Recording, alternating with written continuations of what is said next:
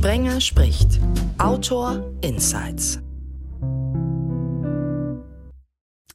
Sprenger spricht hier. Hallo zusammen. Endlich wieder Fußball. Das gilt für die Ausgabe 106 und das gilt für den Tag, an dem die Ausgabe online geht. Endlich wieder Fußball und zwar richtigen Bundesliga-Fußball. Einer, der steht dafür, weil er tatsächlich alle, aber auch wirklich alle Spiele guckt und dann in seinem Podcast Rasenfunk darüber spricht. Hallo Max Ost. Hallo, danke, dass ich hier sein darf. Fußball wird auch im Kopf gespielt. Neudeutsch, es braucht ein gutes Mindset. Auch dafür ist Lars von Saldern da, dessen Lebenslauf klingt übrigens spannender als der Kampf um die deutsche Meisterschaft. Hallo. Ja, vielen Dank für die nette Vorstellung. Hallo. Angefragt war zum Restart der Bundesliga die Bundestrainerin. Die hatte leider keine Zeit. Sibylle Ruge, die 2022 ein furioses Krimi-Debüt hingelegt hat, die am Ende des Jahres dafür sogar noch einen Preis bekommen hat, und zwar den dritten beim Deutschen Krimi-Preis National 22. Die hat gesagt, ja, ich bin dabei. Das freut mich sehr. Ich zitiere aus einer der vielen Lobpreisungen. Ein überragendes Meisterwerk, das neue Maßstäbe setzt. Sie hatte zwei Runden zur Auswahl. Sie hat sich sofort für diese hier entschieden. Hallo, Sibylle. Hallo, Christian. Vielen Dank, dass ich da sein darf, auch wenn ich heute, glaube ich, den Dulli gebe, denn ich verstehe gar nichts von Fußball, aber das war auch der Grund, warum ich mich eingeklinkt habe, weil dann lerne ich ja was, ne? Das war der einzige Grund? Also ich fand ganz interessant die beiden Leute, die du mit dazu gepackt hast. Also das äh, Samurai-Buch, super spannend. Und äh, über, wie mir mein Sohn beibrachte, Uli Hoeneß, nicht Rudi Hoeneß, ähm, hört sich auch sehr gut an, weil, wie gesagt, ich würde auch gerne lernen, wie ich in den Knast komme und danach Ehrenpräsident werde. Knast übrigens fände ich super, einfach zum Erholen. Ne? Also einfach ein bisschen runterkommen und Steuer hinterziehen finde ich auch ganz gut, weil da muss man sich nicht so anstrengen wie bei einem Banküberfall oder so. Also es ist weitaus unanstrengender. ja, ähm, Ehrlich gesagt weiß ich nicht, ob man wirklich im äh, Gefängnis so gut runterkommen kann. Vielleicht romantisieren wir das äh, von außen auch. Ich glaube, dass dieser Moment, wo eine Tür zugeht, die man nicht mehr selber aufmachen kann, ich glaube, das ist ein Moment, den hat man entweder erlebt oder nicht. Also jetzt unabhängig von irgendwelchen Büchern oder so, die ich geschrieben habe, wenn ich äh, mit Menschen mich unterhalten habe, die mal Erfahrungen hatten mit Gefängnissen, dann war das tatsächlich immer so ein Moment, der oft äh, genannt wurde. Das erste Mal geht eine Tür hinter dir zu mit einem lauten Knall und du kriegst sie selber nicht mehr auf. Also ich weiß nicht, also ich könnte mich da wahrscheinlich erst nach ein paar Wochen erholen, wenn ich mich dran gewöhnt hätte. Ich habe tatsächlich mal, äh, ach, das ist über äh, viele Jahre her, 20 Jahre, habe ich einen, Dokumentarfilm gemacht, in dem ich äh, für die ARD, in dem ich auch äh, im Gefängnis gedreht habe und mit Insassen gesprochen habe.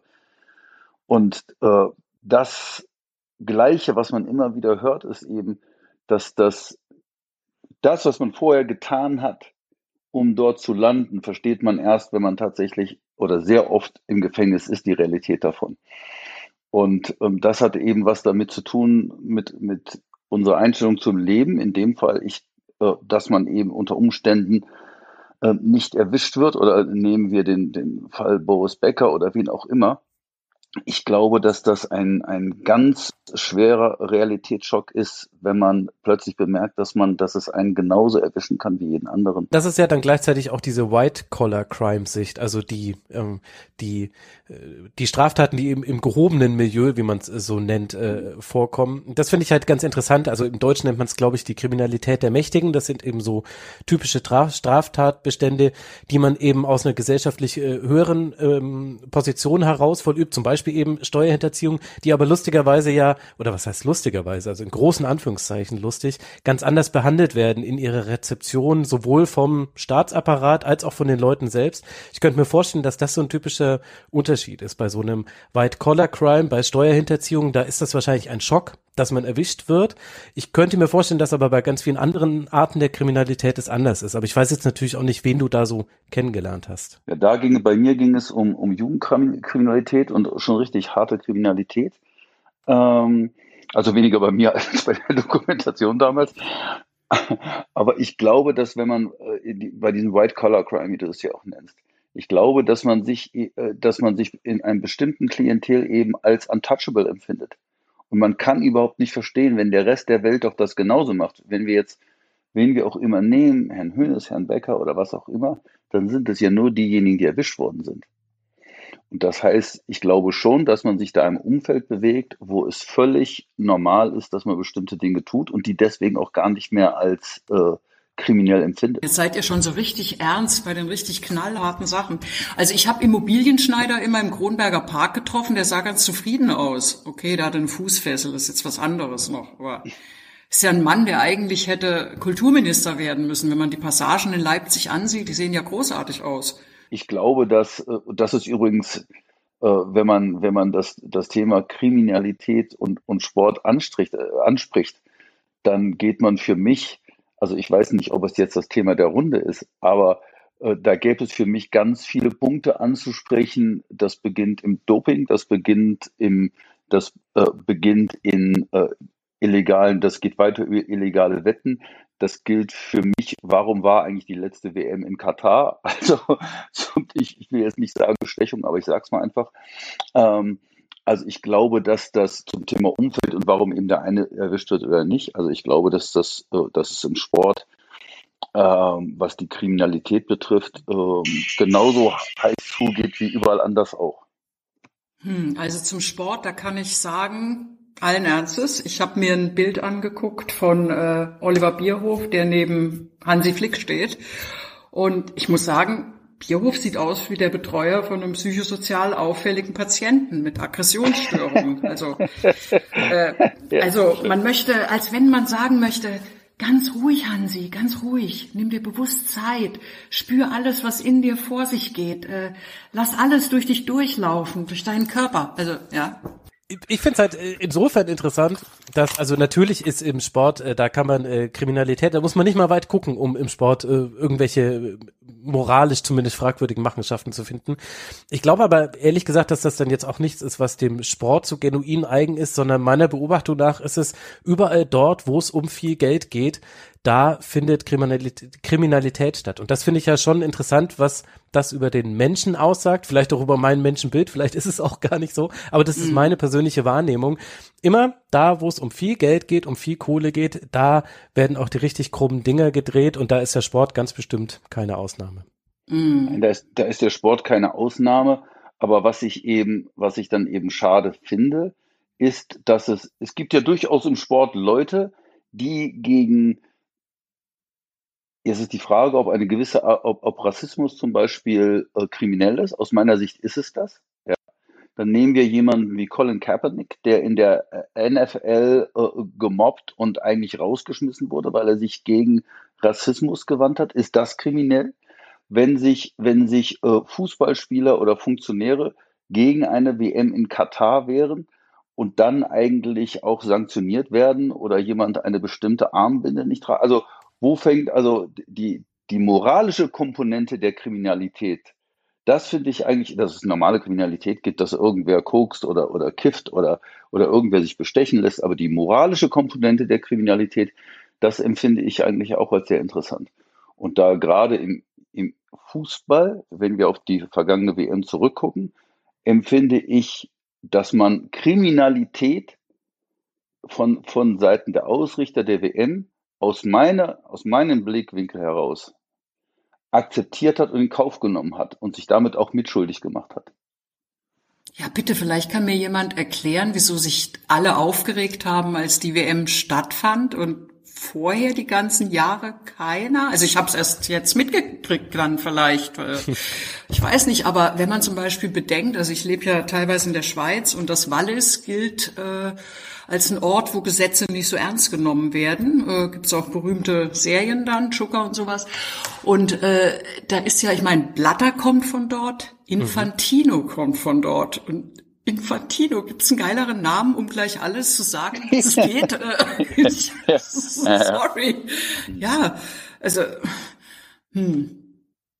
Also mir haben Freunde dann gesagt, ja, was macht ihr? Also ich, Leute, ich habe wirklich keinen Plan von Fußball, ganz ernsthaft. Mein einziges Fußballerlebnis, das war mit einem fünfjährigen Jungen äh, vor drei Wochen, auf den ich aufpassen sollte, von meiner Freundin. Und da musste ich dann kurz mal Lewandowski spielen. Ich habe dann so ein bisschen Action vorgetäuscht und er hat sich auf den Boden geschmissen und äh, er hat dann zu mir gesagt, hey, schmeiß dich auch auf den Boden. Und ich sagte, hey, da musst du dann den Krankenwagen holen, wenn ich mich jetzt auf den Boden schmeiße. So, das ist mein einziges Fußballerlebnis. Aber ich frage mich ganz ernsthaft, wieso man vorher das nicht alles diskutiert hat und Freunde sagten dann, ja, wir äh, boykottieren, wir gucken nicht. Und ich habe dann gesagt, naja, ihr könnt ja bei Freunden mal gucken. Ja, aber das ist ja völlig wurscht, ob dann jemand, das ist völlig wurscht, ob man das boykottiert, dass man es nachher nicht guckt. Ich, ähm, ich empfinde, dass unsere, dass unsere äh, Nationalspieler da eine gewisse Vorbildfunktion haben. Ich glaube, dass sie es vielleicht versucht haben, ob nun Hand vor den Mund halten äh, da ausreicht, weiß ich nicht. Ähm, aber dass man überhaupt dahin gefahren ist, die Frage ist, äh, äh, das würde ich gerne dich fragen, Max, als Fußballexperte. Ist mhm. es nicht so, dass man in dem Maße, in dem man den, den Wohlstand, den man als professioneller Fußball verdient, den verdient man, übrigens als professioneller Sportler, nicht nur als professioneller Fußballer, den verdient man ja aufgrund der Reichweite, die man hat. Dementsprechend wird man bezahlt und dementsprechend verdient man das auch, was man bekommt. Aber hat man da nicht eine gewisse Verpflichtung, irgendwann zu sagen, nee, ab diesem Punkt mache ich nicht mehr mit? Ja, schwierige Frage, weil hier bewegen wir uns halt im Grunde ja da, wie wir jetzt auch auf dieses Thema gekommen sind, die Fragen von Moral versus Gesetz versus Ethik. Und äh, sobald wir nur aufs Gesetz gucken, dann sind die Dinge vermeintlich klar. Also so lange, bis man mit einem Anwalt spricht oder mit einem zweiten Anwalt, dann hat man nämlich schon mal zwei Meinungen, dann wird es schon wieder unklarer. Ähm, und in moralischen Dingen ist es aber natürlich noch viel, viel schwieriger, weil jeder ja so seinen subjektiven Rahmen hat. Und ich zum Beispiel, ich habe auch, obwohl ich ja damit meinen Lebensunterhalt verdiene, ich habe auch diese WM boykottiert. Ich habe keine einzige Sendung dazu gemacht und sonst mache ich, ich, ich mache zu jedem einzelnen WM-Spiel ansonsten einzelne Sendungen. So war das bei den vergangenen vergangenen Turnieren. Und ich glaube, das ist, äh, das ist ein Teil des Problems, dass wir hier dann immer aus einer subjektiven Einschätzung heraus äh, auch durchaus manchmal unsere moralischen Vorstellungen auf die Sportler dann transferieren. Gleichzeitig ist es aber natürlich so, dass mit Aufmerksamkeit in unsere Aufmerksamkeitsökonomie dann auch eine Verantwortung kommt, die man nicht davonweisen kann. Also man kann die zwar für sich negieren und das machen ja genügend Sportler, dass sie sagen, hey, ich bin so bekannt, weil ich gut gegen einen Ball treten kann und vielleicht auch, weil ich der hübscheste Mann der Welt bin, das denken vielleicht manche von denen auch, aber darüber hinaus, ich bin ja nicht dafür bekannt geworden, dass ich jetzt irgendwie äh, mich besonders äh, gut in Politik auskenne und da einsetzen kann. Und da haben sie ja immer ein Stück weit recht. Gleichzeitig haben wir aber, und da meine ich jetzt gar nicht uns als Individuen, sondern wir als Gesellschaft haben aber auch das Recht, dass diejenigen, die in unserer Gesellschaft viel Aufmerksamkeit bekommen, das ist eben auch ein wirtschaftliches Gut heutzutage, dass die sich dann auch an gewissen Maßstäben messen lassen müssen und äh, dann auch die Fragen dazu beantworten müssen. Und ich glaube, da kommen wir dann auch so ein bisschen zu dem, was du gesagt hast, Sibylle. Warum haben wir uns dann vor der WM und während der WM damit beschäftigt, aber nicht schon vor zwei, drei Jahren? Ja, weil es damals niemanden interessiert hat. Das muss man so sagen. Mhm. Also die Journalistinnen und Journalisten, die auch schon damals recherchiert haben und ganz viel wusste man schon. Also das wichtigste Buch zur WM-Vergabe, das ist schon ein paar Jahre alt. Das war schon alles da. Es hat einfach nur nicht die breite Masse interessiert. Jetzt war es halt dann relevant. Es mhm. gab aber auch, also es gab ja schon meiner Meinung nach auch, auch äh, Dokus, also im Fernsehen ähm, zu den Umständen der, der Arbeiter in Katar zum Beispiel, äh, um mhm. mal das Beispiel zu nennen. Also ich glaube, man muss nicht äh, ein Fußballexperte jetzt sein, um, ähm, um zu wissen, was da gelaufen ist und ähm, dass wir es akzeptiert haben. Und ich glaube, dass der, der Sportler an sich, dass ein, ein Herr Neuer oder äh, wie sie auch äh, dann alle heißen mögen, äh, in dem Zusammenhang, dass ich von den Einzelnen als Individuum verlange, jetzt geh doch da mal hin und, äh, und mach dieses oder jenes. Das sind ja auch alles relativ junge Männer. Das ist vielleicht wirklich viel erwartet. Aber mhm. von den, die, die Kriminalität oder das, das ethisch Kriminelle, wenn ich das so sagen darf, das geht aus meiner Sicht aus von den Funktionären, die im Anzug irgendwo am dicken Schreibtisch sitzen und sagen, ach komm, jetzt äh, Katar machen wir eben mit, weil dann passiert XY und das ist auch gut für uns oder wer weiß, wer da wo Kohle bekommen hat. Das von den Jungs zu erwarten, die das schwächste Glied vielleicht in der Kette sogar sind, auch wenn sie selber die größte Aufmerksamkeit haben. Ähm, aber dass, der, dass unser Verband das mitgemacht hat, das finde ich tatsächlich beschämend. Meint ihr, die Deutschen haben aus Protest verloren? Nein. Das sagt man ja immer so aus Spaß so ein bisschen, ne? so echt, ja? Nee, die haben einfach nur verloren, weil sie schon seit ein paar Jahren keine guten Verteidiger mehr haben. Das ist. Ja. Darf man so aber nicht sagen. Außerdem haben sie ja nicht verloren. Die haben ja gewonnen. Einmal. Wir waren jetzt gerade bei den Spielern und Lars, du hast auch gesagt, mhm. es gab ganz viele Dokus im Fernsehen. Mhm. Ja, aber das Fernsehen hat auch irre viel Kohle dafür hingelegt, um diese WM zu übertragen. Wie scheinheilig ist das jetzt für eine, die außen, von außen drauf guckt, Sibylle? Na, ich find's total bekloppt. Ich muss ganz ich, also ich muss wirklich sagen, als ich das gehört habe, dass eine WM in Katar mitten in der Wüste stattfindet. Äh, also ihr wisst ja, dass ich mein Geld eigentlich verdiene mit äh, Textildesign und auch für öffentliche Gebäude. Und ich habe also auch viel mit Architekten zu tun. Ich dachte, wartet mal, man baut in die Wüste ein Fußballstadion mit Klimaanlagen und allem drumherum zu einer Nation, die ich noch nie gehört habe, dass die überhaupt jemals das Wort erwähnt haben. Und hä? Äh, ich fand das alles komplett bekloppt. Aber ehrlich gesagt, äh, ich finde auch Fußballspieler immer so krass arrogant und ich weiß gar nicht, wofür man, wofür man als Mensch plötzlich 20 Millionen wert ist. Auch beknackt. Okay, das waren jetzt meine Meinungen. Ja, die, die meinen, Sibylle, ich, ich, ja? äh, ich, ich verstehe, also zum, zum Thema äh, Geld wert, das sehe, da habe ich eine ganz klare Meinung zu und, und Max, vielleicht korrigierst du mich, wenn, wenn ich da falsch liege. Ähm, ich finde, äh, ein bestimmtes Produkt, in dem Fall Fußball, generiert eine gewisse Summe Geld, egal was sie ist. Mhm. Und äh, der, die Spieler, die nun mal dieses, äh, der Inhalt dieses Produktes sind, die haben selbstverständlich das Recht, dementsprechend daran zu partizipieren.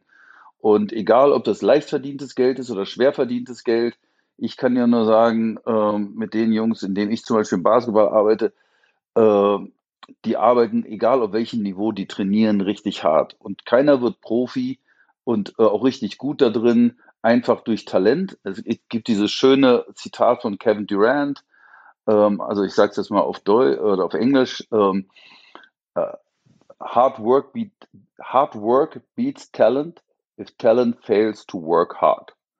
Und das heißt, das sind aus meiner Sicht jemand, der da oben angekommen ist, hat dafür sehr hart gearbeitet. Ja, da hat man, man hat zum Beispiel mal über Tiger Woods gesagt, als er plötzlich sein erstes Turnier gewann, hieß es, wie aus dem Nichts kommt plötzlich dieser, dieser junge Mann da an. Und dann hat er wohl geantwortet, wo waren Sie die letzten zehn Jahre, als ich acht, acht Stunden jeden Tag auf dem Platz stand und trainiert habe?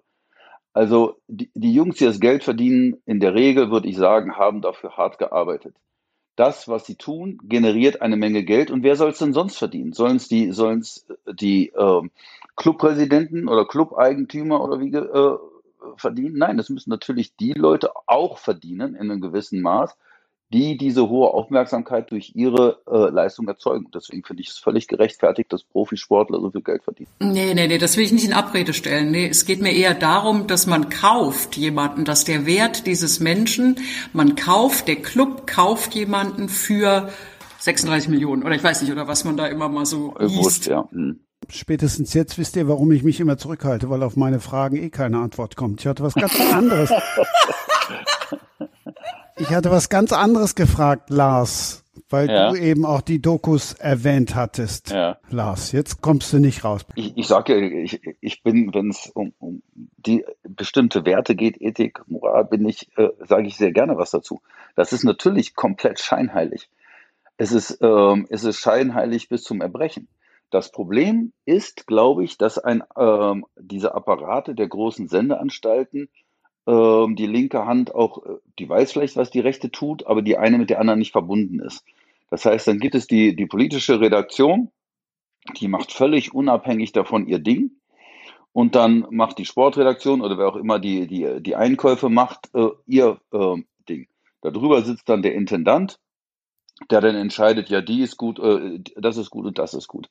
Das heißt, wo fängt die Scheinheilig bei einem System? Wo beginnt die Scheinheiligkeit und wer entscheidet sich dafür, sozusagen ein, sich gewissen, gewissen ethischen und moralischen äh, Grundsätzen, ähm, äh, ich will nicht sagen zu beugen, aber sich daran zu halten.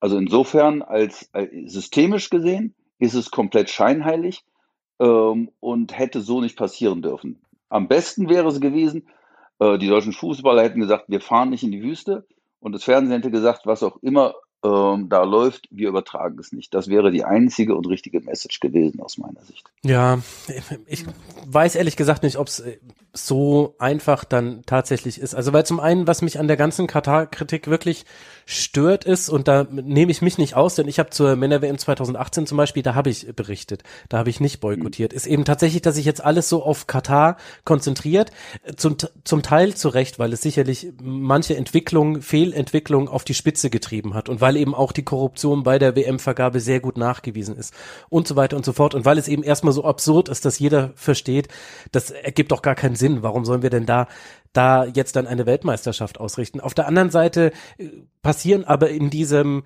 wo ich alles sagen würde, ja, das begründet sich schon, warum wir jetzt auch Katar diese Aufmerksamkeit gegeben haben.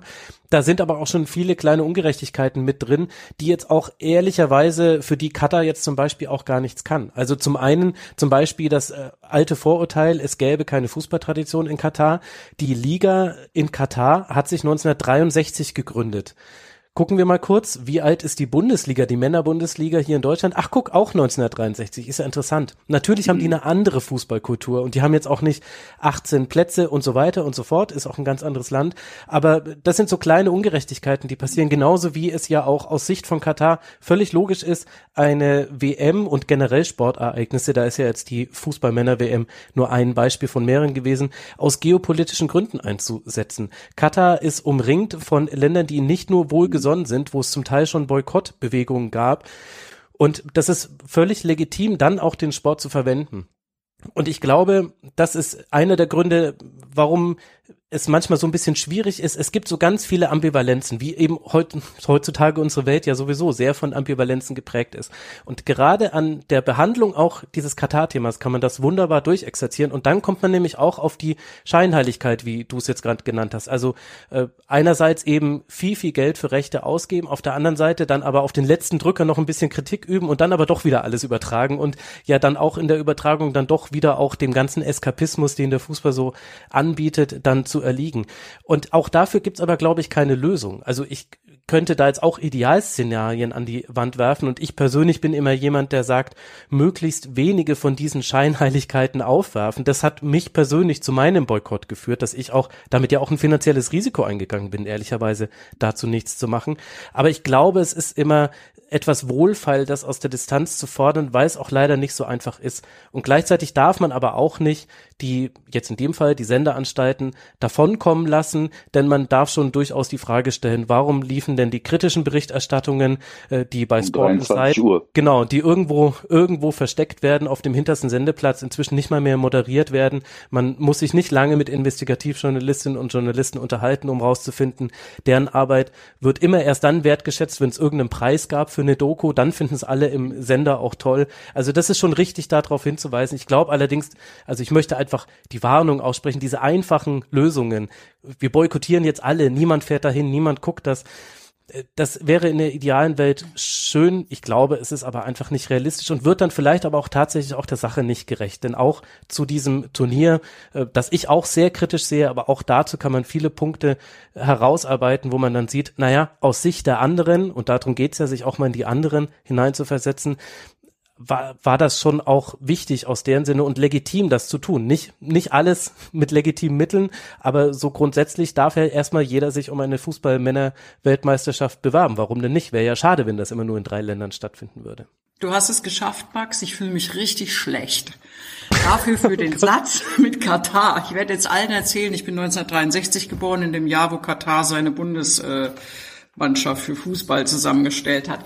Nein, weißt du, wenn du das so sagst, Max, dann ist es natürlich so, dass wir alle scheinheilig sind. Weißt du, um mal weg von Fußball ganz kurz, äh, alle gegen Ukraine-Krieg, keiner bereiten, gerade die Heiz Heizung runterzudrehen. Ne? Ich meine, wir entdecken gerade nicht die Welt, sondern unsere Heizung. Wie funktioniert ein Thermostat, weißt du, und alles sowas. Das ist natürlich, klar sind wir alle scheinheilig. Also in vielen Punkten. Ich glaube, dass wir, wir sind nicht scheinheilig. Ich glaube, wir sind dann in, in dem Maß, ich, ich würde das, würde das differenziert sehen. Wir sind da vielleicht als Individuum schwach, wenn es um, um die eigene Not geht, aber oder um das eigene Wohlbefinden. Ich will es jetzt gar nicht Not nennen, aber ähm, in der bei sowas wie Katar oder wo auch immer geht es eben um das Ignorieren der Not von anderer. Und wenn ich, äh, ich bin total der Meinung, dass man ein, eine WM absolut in einem kleinen Land, das sonst unter Umständen, ähm, die, das keine große Fußballnation ist, ja, stattfinden lassen kann. Und auch sogar muss. Und dass es da vielleicht sogar auch eine gewisse soziale, vielleicht oder politische, wie auch immer, Verantwortung gibt. Ähm, ob das es jetzt in Afrika oder in Asien oder wo auch immer stattfindet. Also es wird wahrscheinlich auch relativ schwer. Neulich hat mir einer gesagt, dass, äh, dass es in über 80 Prozent der, äh, der Länder dieser Welt keine Demokratie gibt. Also wo sollte es dann sozusagen stattfinden, wenn diese Aussage stimmt? Aber muss es, muss es ausgerechnet in einem Land stattfinden, das die, die, die, Aus, äh, die, die ausländischen Arbeiter komplett fast sklavenmäßig ausgebeutet hat, wo Frauen keine Rechte haben, wo, wo Homosexuelle äh, äh, bestraft und ins Gefängnis gesperrt werden und, und, ähm, und so weiter. Muss es ausge also gibt es nicht im, im Rahmen der Länder, die durchaus auch ein Recht haben auf eine WM, muss es dann gerade eins sein, das nun wirklich gegen alles steht, für das wir eigentlich stehen. Sollten zumindest. Das weiß ich nicht, ja. ob das so sein muss. Nagel, Kopf, hast du genau getroffen. Das ist äh, Absolut richtig, würde ich genau zustimmen und äh, finde ich auch gut, dass du es nochmal gesagt hast, weil ich will jetzt auch genau diese Dinge, die du angesprochen hast, auch nicht relativieren damit, dass ich eben auf diese Ambivalenzen hinweise. Das ist genau der Punkt und das ist auch etwas, wo man aufpassen muss, dass man nicht äh, mit, äh, mit Whataboutism vergleichen, sich in die Irre führen lässt. Also es gab zum Beispiel während der WM in Katar eine Landsendung, in der äh, dann äh, Markus Lanz selbst gefragt hat, ja Moment, aber wir haben doch auch jetzt den Gasdeal mit Katar abgeschlossen, warum soll denn, ist das denn jetzt nicht scheinheilig? Und da würde ich dann doch ganz gerne den kurzen Einwurf machen. Nun ja, wollen wir mal kurz drüber reden, was passiert denn, wenn das eine nicht passiert? Also wir machen diesen Gasdeal mhm. nicht, dann könnte es hier zu ökonomischen und vor allem sozialen Verwerfungen kommen und Menschen werden frieren und wir lassen eine Fußballweltmeisterschaft nicht dort stattfinden. Okay, dann findet sie woanders statt. Also ich finde, dieser Vergleich ist eben einfach nicht tragfähig, wenn man ihn einfach mal durchgespielt hat. Aber ansonsten finde ich, hast du da wirklich den Nagel auf den Kopf getroffen. Das ist genau richtig. Und man muss, und das macht es ja auch so schwierig, darüber zu diskutieren. Es wäre sehr schön, wenn man sagen könnte, es ist eindeutig so oder eindeutig so so ist es eben leider nicht. Schade ist eben, dass die Qualität der Diskussion erst spät zum Turnier hin angezogen hat, meiner persönlichen Wahrnehmung nach. Also ja. ganz viele dieser Diskussionen, die wurden zum Teil auch schon zwei, drei Jahre vorher geführt, aber eben damals noch nicht im Lichte der Öffentlichkeit, nicht mit den großen 20.15 Uhr Dokumentationen bei den öffentlich-rechtlichen Sendern. Das hätte ich mir gewünscht, aber vielleicht wird das ja dann in Zukunft jetzt passieren. Es wird definitiv nicht das letzte Sportereignis geblieben sein, das in einem äh, Rahmen stattfindet, den man fragwürdig nennen kann. Ähm, wenn wir die Aufarbeitung sehen, wie also jetzt die Aufarbeitung innerhalb des DFBs, was das Abschneiden der deutschen Mannschaft betrifft, dann bin ich jetzt wiederum bei Sibylle, die sagt, sie hat eigentlich keine Ahnung davon. Ist das nicht das große Problem? Und das können wir dann ja auf den Fußball generell transportieren, dass alles immer nur innerhalb einer Blase geklärt wird, dass es nie einen gibt, der wie Sibylle sagt, ey, ich habe keine Ahnung, aber ich mische da gerne mit. Ich bringe gerne frischen Input, ich bringe gern den Blick von außen drauf. Ich finde erstmal, dass es niemanden gibt. Also äh, dieses, äh, meine Mutter hat über früher gesagt, äh, ja, ich habe ja, also als ich noch Schauspieler war, ich habe ja keine Ahnung davon, aber ich sehe das so und so. Es gibt es in dem Bereich nicht, weil die Fußballer spielen nicht nur Fußball für die Experten, sondern die spielen Fußball für alle. Das betrifft also jetzt einen, also die Hammer-Experten wie Max, so welche wie ich, die ein bisschen Ahnung haben und Sibylle nach eigenem äh, äh, ähm, Bekenntnis so irgendwie so gar keine Ahnung hat von Fußball. Ne? Ich glaube, ich habe gar keine Ahnung. Ich halte nicht mal die Mannschaften auseinander. So schlimm ist es. Ich ja, weiß nie, wer gerade wohin rennt. Trotzdem bin ich der Meinung, dass jeder dazu äh, äh, was zu sagen hat und auch sagen kann. Das ist, würde ich damit einfach sagen. Ne? Ich habe versucht, den Rasenfunk zu hören. Ich habe nichts verstanden. Oh Gott. Ich habe nichts verstanden. Leid. Ja, ich, ich war verzweifelt. Ja, das tut mir leid. Das ist aber vielleicht auch, als würde man Schloss Neuschwanstein mit einer Ikea-Bauanleitung aufbauen wollen. Also das würde ich nicht. und, und das ist ein sehr schönes Bild. aber aber der, der Punkt, den ja wahrscheinlich Christian machen wollte, Christian, da musst du mir jetzt, muss, muss mich jetzt einfach weggrätschen, so wie es ein deutscher Verteidiger nicht könnte heutzutage, wenn ich falsch liege. Aber der Punkt ist ja, äh, andere Perspektiven mit reinzubringen. Und äh, selbst wenn jemand vom Fußball anders betroffen ist und äh, weniger tief drin hängt, nachdenkt, hat er ja trotzdem andere Perspektiven. Und den Gedanken finde ich schon interessant, weil das ja auch so ein bisschen die Frage stellt, was ist denn der Fußball eigentlich? Weil aktuell wird er behandelt, als wäre der Fußball äh, nicht nur der Eskapismus, der er ist und nicht nur die Unterhaltungsshow, die er ist, sondern als wäre das wirklich staatstragend wichtig, wie jetzt eine Mannschaft abschließt und wie Deutschland in Europa vertreten ist und Menschen müssen doch international wettbewerbsfähig sein. Und man könnte ja auch die Antwort auf den Fußball ganz anders geben, könnte sagen, Fußball ist erstmal einfach nur ein Spiel. Fußball hat mit Bewegung zu tun, hat mit Gesundheit zu tun, hat mit Kooperation Organisation zu tun. Es ist ein Mannschaftssport und hat eine wichtige gesellschaftliche Funktion. Und da ist ehrlich gesagt, wie Deutschland in der Champions League abschließt, ist das Letzte, was wir brauchen, das Wichtigste, was wir brauchen, ist, dass Menschen Fußball spielen. Und so könnte man den Fußball ja auch sehen. Und ich glaube, dafür täte so eine andere Perspektive dem Fußball sehr gut. Ich mache es tatsächlich wie die deutschen Verteidiger. Ich laufe nebenher, gebe dir Geleitschutz, schmeiß Blumen, weil genau das habe ich gemeint. oh, sehr, sehr schön, die Bildsprache. Also ich, ich bin in der DDR aufgewachsen und da war Sport in der Tat Krieg. Also man hat sich damit positioniert, mit wo man da steht. Also das war schon Politik, ne? Also und ähm, also meine Abneigung mit Sport, nur um es auch mal kurz zu erklären, äh, oder mein Desinteresse oder meine Unkenntnis oder wie auch immer, die rührt daher, ich äh, wurde irgendwie rausgefischt aus dem Armeesportverein für Langlauf, musste sinnlos in einem heißen Stadion im Sommer irgendwelche Runden drehen. Und ich habe es mal ehrlich nur durchgehalten, weil der Trainer hot war und mir am Ende Puls am Hals gemessen hat. Das war ein schöner Moment. Aber das alleine machte diese Kilometer einfach nicht wett. So. Und ähm, ja, es stimmt, äh, also Fußball, äh, die Verlage, ja, mache ich mal von dem, was ich weiß.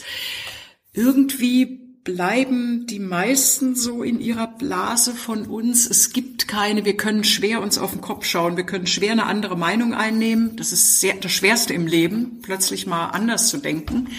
Und ähm, ja, als Verlag, wenn ich das mit der Wirtschaft vergleiche, man lässt die Sachen so sieht's für mich aus, von außen geschehen, aber überlegt sich nicht, welche interessanten Querverbindungen gibt's, auch wenn die am Anfang vielleicht mal nicht hinhauen. Also äh, wenn ich Bücher nehme und lese und sehe, das ist ein bestimmter Ort, wo die stattfinden, die Bücher, dass ich auch mal an diesem Ort genau eine Lesung mache. Das wäre das banalste Beispiel, ja. Und äh, so wie du das jetzt machst mit deinem Podcast, habe ich auch erst gedacht, what? Das ist ja interessant. Äh, sind das Gruppen, die sich kreuzen, also Leute, die äh, sich mit Literatur befassen, Leute, die super gerne Fußball spielen, sind das geht das. Aber ich finde es, nachdem ich es auch gehört habe von dir, zunehmend interessanter, was da aufeinander trifft. Also ja, ich glaube, da, genau darum geht es ja. Ich glaube, genau davon würde man in vielen Bereichen der Gesellschaft auch im Sport profitieren. Das Aufbrechen von festgefahrenen, erstmal gar nicht den Strukturen, sondern erstmal den Perspektiven.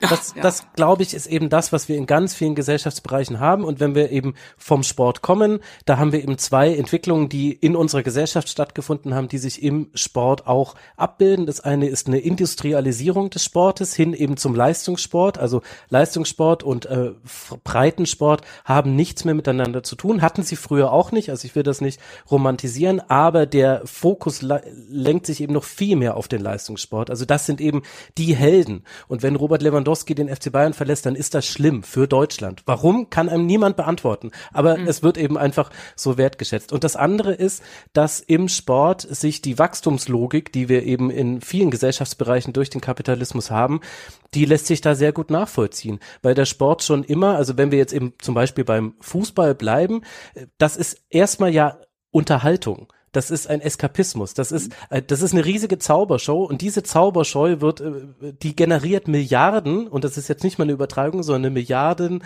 Euros an Umsatz in jedem Jahr. Das heißt, wir können dabei zugucken, wie etwas von seiner tatsächlichen Wertigkeit sich völlig enthoben hat und das ist, würde ich jetzt sagen, ein typisches kapitalistisches Merkmal, dass eben in dieser Wachstumslogik sich eben das, was ein Wert darstellt und der Wert, den wir im Beimessen immer weiter voneinander entfernt, dann mit eben auch Ungleichheit in der Verteilung und so weiter.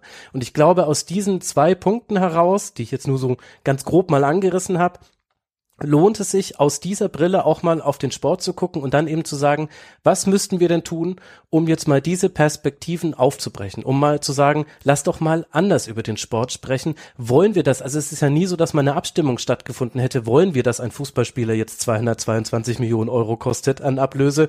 Oder hat sich das so entwickelt? Und ich glaube, diese Diskussion, die könnte sehr fruchtbar sein, weil sie dann nämlich vom Sport ausgehend dann auch bei anderen Gesellschaftsbereichen vielleicht ähnliche Diskussionen beführen könnte. Deswegen, ich bin sehr für, also so jemand wie du, Sibylle, du müsstest jetzt einfach DFL-Präsidentin werden. Du müsstest jemand, die sagt, keine Ahnung, ich musste neulich Lewandowski sein, weiß nicht, wer das ist, äh, aber sag mir doch mal, was macht ihr hier eigentlich? Aber ich habe so getan, als ob, genau. Genau, aber das ja, fände ich viel interessanter. Ja, weil ich finde, das Harte, was von außen gesehen ist, dass die Nummer zwei, die Nummer drei, die interessiert kein Schwein. Da, dabei trainieren die genauso hart wie die anderen. Ne? Hm, die Klar. haben genau dieselbe harte Training, aber es interessiert natürlich nur die Nummer eins. Und streng genommen, wenn ich in so ein Fußballstadion von außen reingucke, äh, das ist ein Dekoartikel, das Publikum. Die sitzen einfach drumherum als Dekoartikel. Also ich meine, gut, bis auf diese Hooligans, die ich ab und zu in Frankfurt auf dem Bahnhof sehe, wo ich Angst habe. Aber ja, ja, man müsste, also ich kann nur, Leute, ich, es tut mir leid, aber mit dem Fußball, ich kann euch jetzt nichts Konkretes dazu sagen, aber, aber ein anderes Beispiel wäre jetzt, wenn ich ganz kurz, das war die Frankfurter Buchmesse gerade, ja. Also, da gibt's also eine Messeleitung, die drei Jahre wegen Covid nichts tut. Und dann geht die Messe los. Äh, keine richtige Versorgung. Man steht eine Stunde an, um einen blöden Kaffee zu kriegen. Und wenn ich das mit meinen äh, Fashion- oder äh, Textilmessen vergleiche, ja, dann gibt's sogenannte Trendforen. Da gibt's junge Leute, die basteln eine super künstlerische Trendforum mit bestimmten Themen. Da kann man dann sehen, bei welchem Verlag will man denn mal was gucken oder also Textil, ja, Textilverlag. Und bei der Buchmesse lame, einfach nur lame. Und das meine ich mit Verkreuzung, weil in meinem Bereich kann ich da was sagen, wie ich verkreuzen würde, ja, und Synergien schaffen. Aber beim Sport, also da seid ihr wahrscheinlich besser. Ich, ich glaube, Sibylle, dass es auf der Metaebene genau das Gleiche ist, ähm, weil man verkauft am Ende des Tages irgendwas. Wenn du es jetzt mit der, wenn du, wenn du jetzt den, den Profisport mit Hollywood vergleichst. Dann verdienen ja auch Schauspieler Unmengen Summen und du fragst dich, warum verdienen diese Schauspieler diese Unmengen Summen? Ganz einfach, weil Leonardo DiCaprio macht einen Film, in den weltweit, ich übertreibe jetzt bewusst, eine Milliarde Leute reingehen, dann wird die Summe X verdient die Leute gehen nicht rein, weil Warner Brothers den gemacht hat oder, oder Universal oder wer auch immer, sondern weil Leo da, äh, da mitspielt. Also warum soll Universal das Geld verdienen? Es ist doch schließlich Leo, der die Leute dazu bringt, das Geld auszugeben. Mhm. Wenn wir jetzt beim Fußball sind, ja, also erstmal äh, ist, ist das eine riesen, achtet, guckt mal auf den amerikanischen Sport. Da wird Enter, äh, Profisport, da wird Entertainment richtig groß geschrieben. Dann versteht mhm. man, dass das Ganze, Ganze eine Riesenshow ist mhm. ob es jetzt die NFL oder die NBA ist. Das heißt, wir, es ist ja ein Produkt, das, äh, wie Max das genau richtig gesagt hat, Entertainment ist.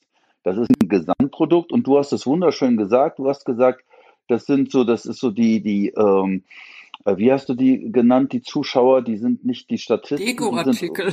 Die, die, ja, die, nee, aber die Dekoration. Mhm. Ähm, ich war 1990 bei der, bei der äh, äh WM in Italien bei einem Spiel mit, äh, äh, mit meinen Basketballkumpels. Wir haben vor dem, wir haben vor dem Stadion geschlafen, um Tickets zu kriegen und haben dann ähm, Deutschland oh, gegen, gegen Tschechien, glaube ich, gesehen. Die Fußballexperten sagen mir, ob das das Spiel war. Auf jeden Fall, ich glaube, Andi Bremer hat das, Tor, äh, das Spiel entschieden mit einem Elfmeter 1-0.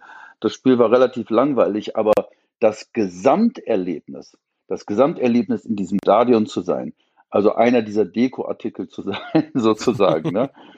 Das, das ist, das ist das, guck mal, wie lange das her ist. 40 Jahre her, da erinnere ich mich noch heute. Na, da also muss ich ganz kurz das Soziologische rausholen. Das ist natürlich ein tolles äh, Ritual, wo man verbunden mit der Gruppe wirklich an einem echten Ereignis teilnimmt. Also ich, ich muss auch sagen, wenn, wenn ich über Sport nachdenke, ich bin übelst dankbar all den Leuten, die in Vereinen Jugendliche und Kinder irgendwie zu einer Art Gemeinschaft und Teamwork erziehen und äh, dass man zusammen was schaffen kann, also da bin ich übelst dankbar. Das, das finde ich die tolle Seite am Sport, ja. Mhm. Und das, das ist auch ist dieser Event. Sport, ja. Äh, oder auch der Event-Charakter, den du gerade beschrieben hast. Das kann ich mir schon vorstellen, wie man da aufgeht in dem Ganzen, ja, als ein kleines Teilchen in dem Ganzen, aber darin aufgeht. Also, ja. Es gibt ja wahrscheinlich, es gibt auch Geborgenheit, es gibt Zusammengehörigkeitsgefühl, also ich glaube, dass es am Ende wirklich, kräht doch kein Hahn danach, ob Lewandowski äh, irgendwann weggeht oder nicht. Es wird halt, wie du, glaube ich, ja gesagt hast, Max, zu einer riesengroße Sache gemacht, einfach weil es das Gesamtkonstrukt für den Moment eigentlich erschüttert. Aber genau genommen tut es das eigentlich gar nicht. Also ich glaube, dass ein paar Monate später das überhaupt gar keinen mehr interessiert oder liege ich da falsch? Ja, ich glaube, das, was ihr gerade beschrieben habt, da liegt dann schon auch etwas mit drin, was größer ist als der Fußball und dann vielleicht auch rechtfertigt, warum er so eine Rolle spielt. Also eben dieses Aufgehen in einer Masse. Also es müsste übrigens Lothar Matthäus, glaube ich, gewesen sein, der gegen Tschechien das 1 zu 0 gemacht hat. Aber es, äh, das war Elias Canetti war das, glaube ich. Der hat äh, ein Buch geschrieben, Masse und Macht heißt das. Da hat er genau darüber geschrieben. Ich will jetzt nicht so tun, als hätte ich das äh, auswendig gelesen. Ich habe mal Teile davon gelesen vor mhm. 15 Jahren oder so. Aber da ging es eben darum, wie sich das Individuum in der Masse auflöst und äh, was das dann damit bewirkt. Was bedeutet das eigentlich, wenn das Ich jetzt mal aufgehen kann in einem größeren Ich, in dem man auch selber vielleicht nicht mehr identifizierbar ist und wir alle kennen das, wenn eine Menge an Menschen über Rot über die Ampel geht, dann gehen wir mit. Wenn wir jetzt aber allein alleine rübergehen sollten, dann machen wir es wahrscheinlich dann doch eher nicht. Aber sobald jemand gelaufen ist, dann, das ist ja sogar nachgewiesen, dann äh, tröpfeln andere Menschen hinterher. Und Elias Canetti hat, ja. Genau, und äh, Elias Canetti hat dieses Buch interessanterweise geschrieben unter dem Eindruck des Fußballs. Der hatte sein Arbeitszimmer damals in der Schweiz irgendwo in der Nähe eines Stadions und er hat eben immer die choreografierten, äh, äh, ähm, damals noch nicht Fangesänge, sondern eben gehört, wie die, wie eben die Masse reagiert hat auf Tore, auf Fehlentscheidungen und so weiter und so fort. Und da kam das bei ihm in, in Bewegung diese Gedanken eben die Frage, dass ich in der Masse und was verändert sich damit. Und das erklärt auch, glaube ich, warum der Fußball dann doch etwas Größeres sein kann. Also eben das, was du gesagt hast, diese Geborgenheit, diese besondere Stellung dieses Spiels, das du da gesehen hast, in einer Gemeinschaft mit. Du warst dort als Individuum, aber gleichzeitig ja auch als Teil einer großen Menge und du erinnerst dich heute noch gerne dran. Gleichzeitig ist das aber interessanterweise auch genau die Brücke zu dem, was vorhin Sibylle gesagt hat, als sie gesagt hat, die Hooligans, äh, die hm. vielleicht auch nur Ultras waren, weiß ich jetzt nicht, ist manchmal ein bisschen trennscharf, aber die sind ja auch eine Masse, gegen der wir uns dann als Individuum verhalten. Also es gibt auch ganz viele Elemente im Fußball, die man auch genau aus denselben Gründen sehr kritisch sehen kann, dass eben Regeln aufgehoben werden in der Masse, dass also im Fußball wird Nationalismus noch in einer Art und Weise gelebt, wo ich froh bin, dass es in anderen Lebensbereichen nicht so ist. Ich bin sehr froh, dass ich einfach nach Italien über die Grenze fahren kann und dann wunderbaren Urlaub haben kann und dass ich nicht so wie im Fußball so tun muss, als ob das ganz fürchterlich gefährliche Menschen wären, die immer nur äh, sich auf den Boden werfen würden und unfair spielen würden und denen ich das ausscheiden gönnen würde. Also ich bin sehr froh, dass es diesen Nationalismus dann, dann wenigstens in Anführungszeichen nur noch auf ähm, Ebene des Sports gibt. Aber ich glaube, das ist quasi so eine Einflugschneise, die nochmal erklärt, warum hat der Fußball und der Sport auch als Massenerlebnis dann doch so eine Wirkung, selbst auf Menschen, die nicht daran teilnehmen, weil Sibylle hat auch dieses Gefühl gegenüber den, den Fans, die sie auf dem Bahnsteig trifft, obwohl sie ja gar nicht sich als zugehörig definieren würde. Also es ist auf jeden Fall eine richtige Kraft, ne? Also so Masse mit allem, also ich sag mal was bescheuertes, äh, wo Faschismus ist es auch ein Stadion, ne? Ein Stadion. Aber äh, es hat auch diesen anderen Effekt, dass man sich durchaus, wenn ich dran denke, in einem Club die Leute, die tanzen, ja, diese Bewegtheit, die einen ergreift, dieses fast verbunden mit dem Universum und mit allen, ne? Das, es gibt eben auch andere Aspekte, also nicht nur diesen. Äh, auf jeden Fall ist eine tierische Kraft da, was sowas. Ja. Ich glaube, dass die Kraft auch darin besteht, wenn man, wenn man als ähm, und das gilt dann sicherlich auch für, für die Hardcore-Fans, ohne jetzt das genauer zu bewerten. Ähm, es hilft halt manchmal, wenn man ähm, mit den eigentlichen Unzulänglichkeiten im, Leben fertig zu werden, wenn man sich, wenn man eben dann einen Moment mal ein Teil eines großen Ganzen ist, wo das einzelne Gewicht eben nicht wiegt. Mhm. Und das mhm. ist, glaube ich, ein, ein Grund war, äh, des Erfolges dann in dem Fall bei uns in Deutschland auch des Fußballs. Das gilt natürlich für andere Sportarten auch.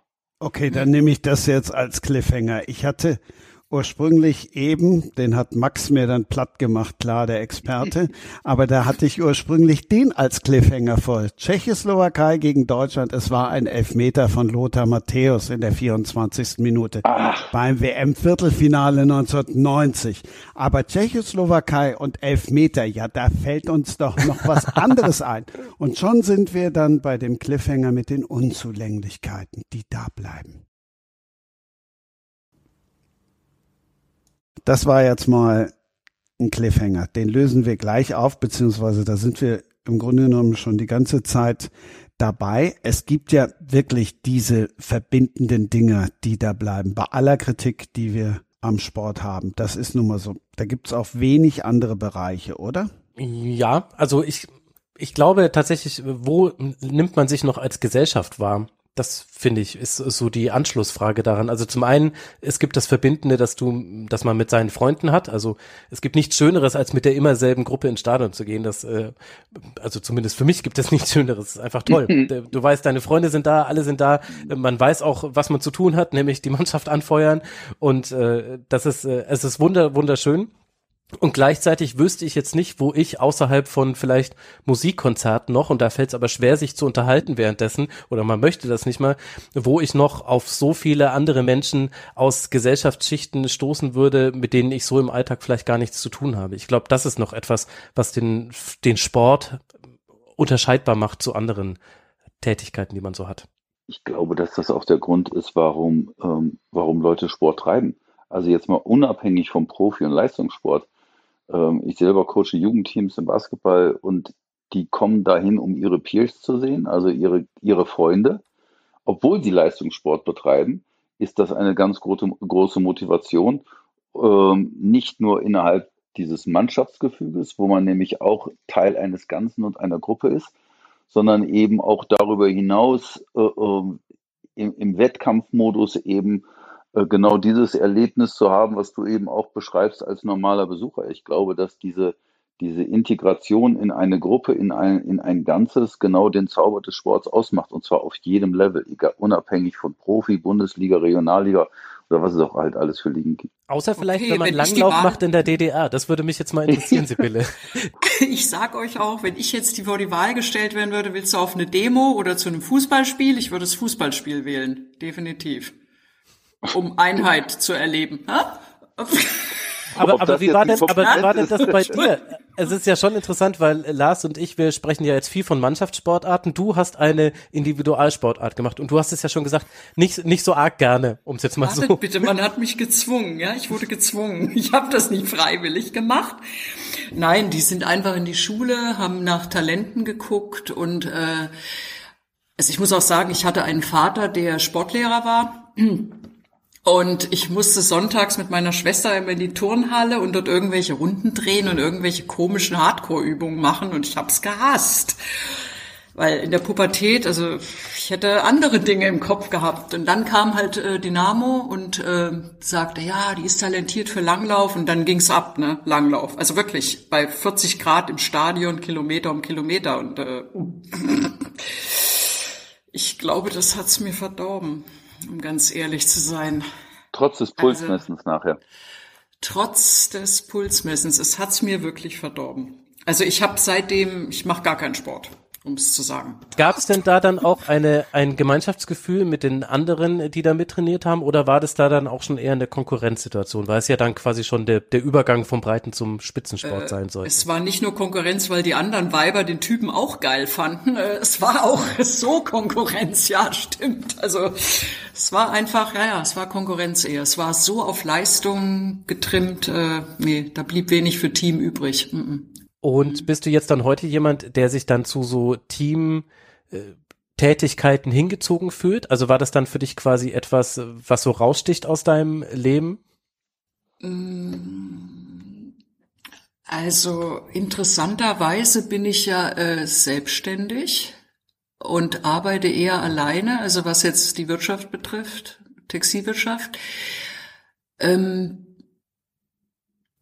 generell finde ich aber Teamarbeit natürlich gut. Das macht Spaß, wenn andere Leute drauf gucken einfach, wenn man was entstehen lassen kann. Das ist schon mehr Spaß, würde ich sagen. Es ist manchmal ziemlich einsam so alleine. Also, ja. ja. Sind wir denn alle drei selbstständig? Also ich bin ja auch so ein Einzelkämpfer. Lars, wie ist das bei dir? Ja, ich bin auch, äh, ja äh, gut, also ich ähm, verbringe sehr viel Zeit, also im, beim, beim Coachen von jungen Sportlern. Also insofern bin ich, das ist aber jetzt kein Beruf. Ne? Beruflich bin ich, äh, habe ich zwar auch mit Sport zu tun, da habe, arbeite ich auch in einem Team mit, mit Leuten zusammen, auch wenn es sozusagen meine eigene Firma ist, ich da selbstständig bin. Aber da arbeite ich mit zwei, drei Leuten äh, ähm, zusammen. Aber ich hole mir den, ähm, auch das ist sehr teamorientiert, das sind auch alles äh, Leute, die eben aus dem Sport kommen.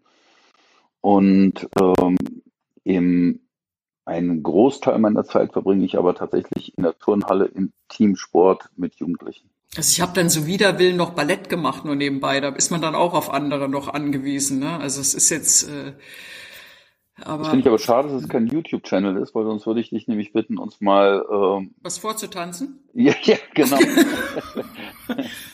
Bei der Gelegenheit muss ich leider, ich kann nicht anders, eine kleine Episode erzählen, hat mit Fußball zu tun. Ich sitze also in London äh, in der Senator Lounge, ja und äh, hol mir was zu trinken und zu essen. Da sitzen zwei Typen da. Der eine haut mich an und sagt, schmeckt der Wein? Ich sag, sie will's mal kosten. Äh, wir unterhalten uns eine Weile. Ich halte große, die fragen mich, ob ich Tänzerin bin. Und ich äh, erzähle denen große Vorträge über Film und äh, so alles Mögliche. Die gehen weg. Typ neben mir sagt, äh, äh, kennen Sie sich schon lange? Sind Sie befreundet? Und ich, äh, ich kenne den gar nicht, keine Ahnung. Das war aber irgendwie der Fußballkapitän von der deutschen Nationalmannschaft. Aber ich habe den Namen auch schon wieder vergessen. Einer, der in London gelebt hat und dann in Dresden, äh, ein Ossi. Äh, Michael Ballack. Ja, ja, Ballack, ja, Ballack. Kommt aus Chemnitz. Ja, mhm. ja ganz genau. Mhm.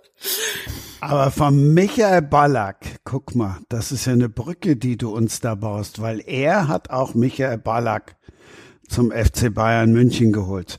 Und Max, jetzt sind wir dann beim Cliffhanger. Aus Liebe zum Spiel, Uli Hoeneß, das Geld und der deutsche Fußball.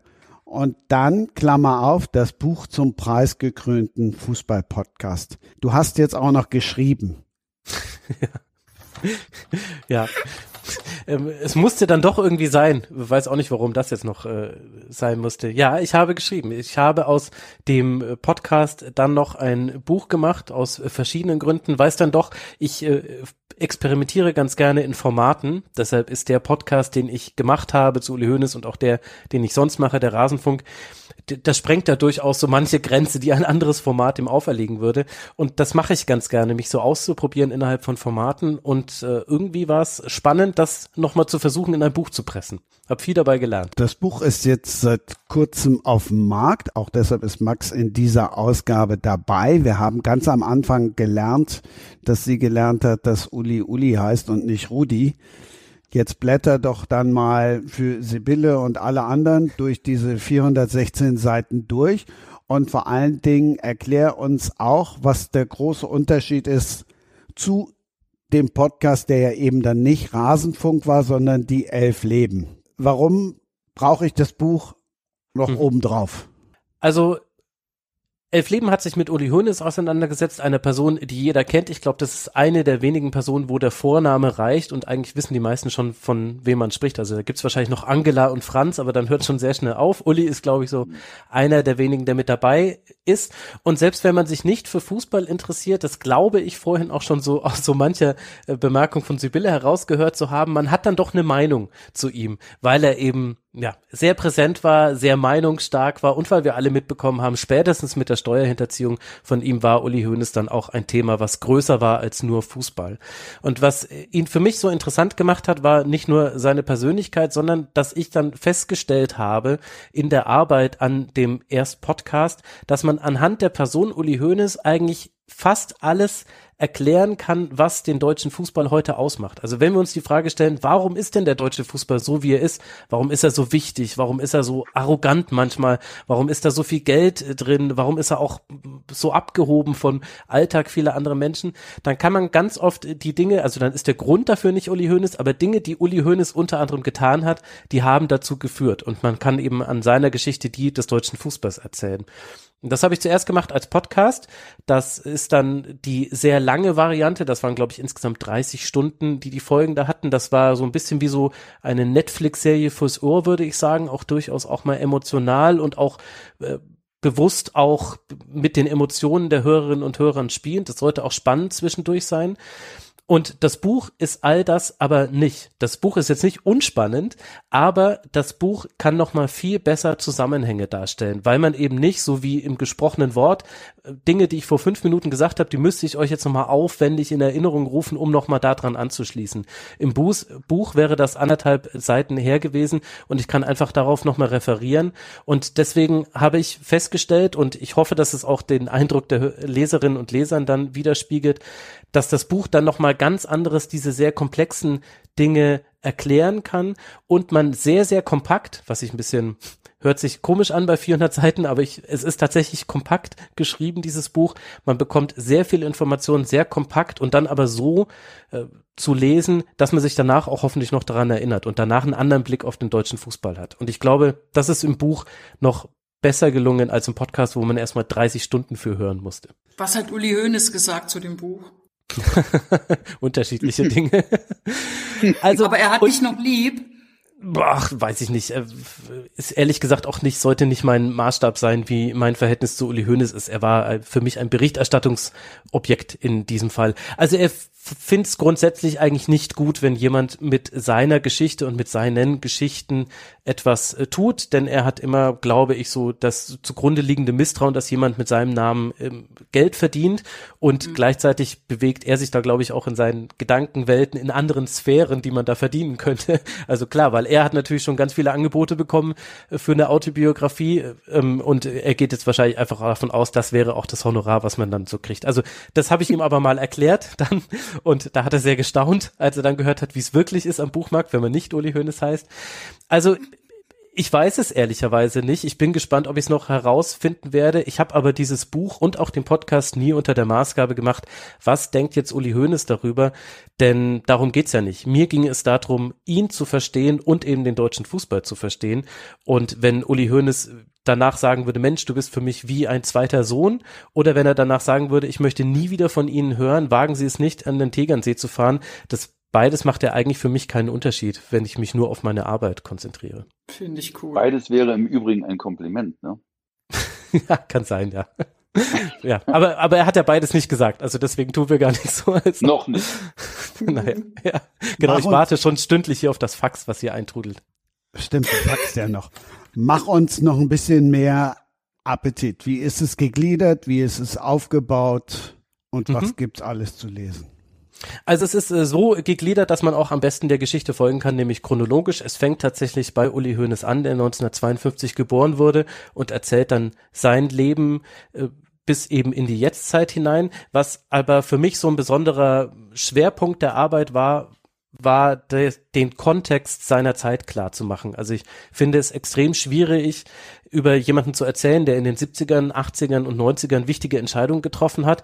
Und ich bewerte die ja immer automatisch, das ist der alte Historikerfehler, den man hat, dass man ihn immer ja mit dem Wissen von heute bewertet. Deswegen habe ich extrem viel Zeit und Mühe da reingesteckt, erstmal mich selbst und dann auch die Leserinnen und Leser in die Zeit hinein zu versetzen und eben klar zu machen, wie war damals der gesellschaftliche Kontext oder auch der Kontext des Fußballs in dem Fall, in dem Uli Hoeneß da agiert hat. Und allein bei diesem ganzen Kontext Kontext schaffen, lernt man unheimlich viel über die Bundesliga. Also man erfährt äh, darüber, wie sich Fußballvereine früher finanziert haben. Da waren zum Beispiel nämlich Reisen ins Ausland ganz wichtig. Also während der Winterpause, als hier die Plätze unbestiehbar waren, hat dann Rot-Weiß Oberhausen eine Karibik-Tour gemacht und hat gegen fünf verschiedene äh, Gegner auf den karibischen Inseln gespielt. Äh, und da, ja, weil das damals eben eine wichtige Einnahmequelle war, weil Privatspiele damals eine der wichtigsten Einnahmequellen sogar war. Ähm, später dann äh, kam natürlich natürlich dann andere Aspekte mit dazu, wie eben die Werbung, die wir heute alle kennen, die, die Trikotwerbung. Es, ganz lange war es ein wichtiges Thema, ob man vielleicht ganze Fußballvereine umbenennt. Also ich habe zum Beispiel äh, im Zuge meiner Recherche gelernt, dass äh, der erste FC Köln mal der erste FC Phantasialand Köln hätte heißen sollen, wenn es nach dem Inhaber des Phantasialands gegangen wäre. Die wollten damit den, den Transfer von Dirk Schuster zum ersten FC Köln finanzieren. Und all diese Dinge sind wirklich passiert. Und all diese Dinge lernt man äh, in diesem Buch. Deshalb glaube ich, ist es, also ich hoffe zumindest, dass es deshalb auch unterhaltsam ist, weil es eben nicht ist, ich habe jetzt nicht geschrieben, Mensch, und dann haben sie hier eins zu eins gespielt und ihr werdet es nicht glauben, am nächsten Spieltag haben sie zwei zu eins gespielt. Ist das nicht krass? Also das ist nicht dieses Buch, sondern sind eigentlich so die vielen Geschichten außenrum und immer, aber immer in so konzentrischen Kreisen rund um Uli Hoeneß herum, der sich eben auch sehr verändert und entwickelt hat und der dann irgendwann auch zu dem Uli Hoeneß wurde, den wir jetzt alle kennen, plus inklusive dann der ganzen Steuerhinterziehungsnummer, die in anderen Werken zu Uli Hoeneß unterrepräsentiert ist, um das mal so zu formulieren. Ich bin jetzt schon überzeugt. Und ich meinte natürlich gerade Bernd Schuster und nicht Dirk Schuster, aber die kundigen Hörerinnen und Hörer werden sich das schon gedacht haben. Da ist äh, habe ich kurz die Schusters miteinander verwechselt. Also es ging um Bernd Schuster. Er hat für mich keinen Unterschied gerade gemacht. Aber weißt du was? Ich habe, äh, ich habe wirklich eine. Also als du gerade sagtest, diesen herrlichen Satz, dass wir die Geschichte von unserem heutigen Bewusstsein aus äh, sehen, habe ich gedacht, aus welcher Ecke kommt dieser Mensch? Hat der Geschichte studiert, Soziologie? Hat der Journalismus? Deswegen sag mir, was hast du getan. Also heute bin ich äh, qualifizierter Fußballdepp. Das, das hast du ja im Rasenfunk schon gehört. Nee, ich habe äh, Germanistik, BWL und Politik studiert mit dem Ziel, Journalist zu werden. Also ich bin so ein typischer Geisteswissenschaftler. Vielleicht kommen daher dann irgendwie solche hey, Sätze zustande. Das da dachte ich, genau das dachte ich, verdammt. Okay, gut. Also Nein, mir Freunde. Hm, hm? Nee, Entschuldigung, Sibylle, ich wollte nicht. Nee, nee, Lars, nee, mach du ruhig. Also mich hast du mit der, mit der Geschichte vom ersten FC Phantasialand äh, äh sofort überzeugt, weil, Entschuldigung, das ist so eine geile Geschichte auf so vielen Ebenen und, und Phantasialand passt nicht nur zu jedem Profiverein, aber insbesondere, äh, glaube ich, auch zum, äh, zum FC Köln. Das ist, äh, äh das, das, sind, das sind wahre Geschichten, die, wenn man sie sich ausdenkt, einer keine glauben würde. ja. Ja, weißt du, warum ich wirklich definitiv interessiert bin an dem Buch? Ich mag eigentlich Biografien, die nicht so gerade sind. Das hört sich für mich so an, also wie mir Freunde gleich sagten, als ich sagte, hey, ich mache einen Podcast mit, ich habe null Plan von Fußball. Und da ist einer, der hat ein Buch über Rudi Hoeneß geschrieben. Und äh, dann meinten die, hey Mann, der hat den FC Bayern zu dem gemacht, was er heute ist. Äh, aus der Pro ja, sowas sagten die. Und dann hört man eben diese anderen Geschichten, ne, Steuern so. Also es hört sich interessant an für mich. so. hm. Es ist tatsächlich eine der wenigen Biografien, die man, wenn man jetzt ein Drehbuch schreiben würde für einen Film, und man würde dieses Leben von Uli Hoeneß äh, vorlegen, wo ja auch noch so Dinge mit dabei sind. Er hat als einziger äh, einen Flugzeugabsturz überlebt. Äh, da sind drei Menschen gestorben, er hat überlebt. Ähm, also da, da kommen noch ganz andere Themen mit dazu heutzutage würde einem ein Regisseur, ich weiß nicht, Lars, von da kennst du dich natürlich noch besser aus, äh, würde sagen, mach mal ein bisschen weniger. Das ist ein bisschen zu viel, mhm. das ist ein bisschen zu krass. Mhm. Und jetzt muss er auch noch ins Gefängnis. Ja, ja, alles klar. Ja, ja, nee, der war Weltmeister, ist schon logisch. Haben wir alle verstanden. Aber tatsächlich, mhm. manchmal gibt's ja diese Biografien, in denen sich so viel hineingepackt hat durch das Leben und Uli Hoeneß gehört da mit dazu. Ist das eigentlich, äh, wurde schon mal über den ein Film gemacht, jetzt wo du das sagst? Biete, gebe ich dir jetzt gerade die Vorlage und sage, Junge, schreib mal ein Drehbuch? nee, das war tatsächlich eher die Herausforderung, dass es schon so viel zu Uli Hoeneß gibt. Also dieses Buch ist jetzt auch die Biografie Nummer sieben äh, und äh, und es gibt auch schon mehrere Dokumentationen dazu, unzählige äh, Artikel, Interviews und so weiter. Also es gibt schon sehr viel zu ihm. Tatsächlich aber diese Einflugschneise, die ich jetzt genommen habe, nämlich quasi über nicht nur Uli Hoeneß zu sprechen, sondern auch die Zeit, in der er gelebt hat und, und wie sie sich entwickelt hat. Das hat komischerweise noch niemand gemacht. Da war ich ganz froh, weil sonst hätte ich sehr früh schon aufgehört. Da hätte ich einfach gesagt, okay, gut, dann kauft bitte dieses Buch und hört äh, oder schaut euch diese Doku an. Das hat jetzt noch keiner gemacht, aber Filme und so weiter gibt es schon sehr viel zu ihm. Interessanterweise haben sich aber bei mir tatsächlich dann nach der Fertigstellung des Podcasts und während ich noch am Buch saß, haben sich, ich glaube, drei Regisseure haben sich bei mir gemeldet und nochmal gefragt, Mensch, wollen wir da nicht eine Serie draus machen? Einer wollte sogar zu Netflix. Aber ja, das ist ja der Trend heutzutage, ne? Das muss ich dir Genau. ja nicht erzählen, dass man Mhm. keinen keinen Film mehr macht, sondern man macht eine sechsteilige Serie. Dann kann man noch eine Staffel dranhängen, ist ja auch ganz praktisch. Aber da habe Genau. ich bei allem dankend abgelehnt. Ey, stellt euch mal Faust 1 und Faust 2 als Serie vor im Theater. Ja, Wo man die 1 kann Leute zwingt, jeden Abend wiederzukommen. also wenn du gerade bei Faust bist, da kannst du Höhne sicherlich irgendwo einbauen. Ja. Ich sag nicht als wen. Ich glaube aber, also den Faust 2, den, den würde man nicht mal als Netflix-Serie irgendwie ähm, genussfähig machen können. Da hat er es ein bisschen übertrieben. Aber gut. Anderes Thema. So ging das kleine Herzensprojekt los. Literaturradio hieß das mal. War nicht mein Name, wäre auch nicht mein Ding gewesen, wo ihr jetzt gerade auf Faust gekommen seid. Ich habe dann geguckt, was war denn der Nummer 1 Hit 1952? Es waren tatsächlich rote Rosen, ro rote Rosen, rote Lippen, roter Wein.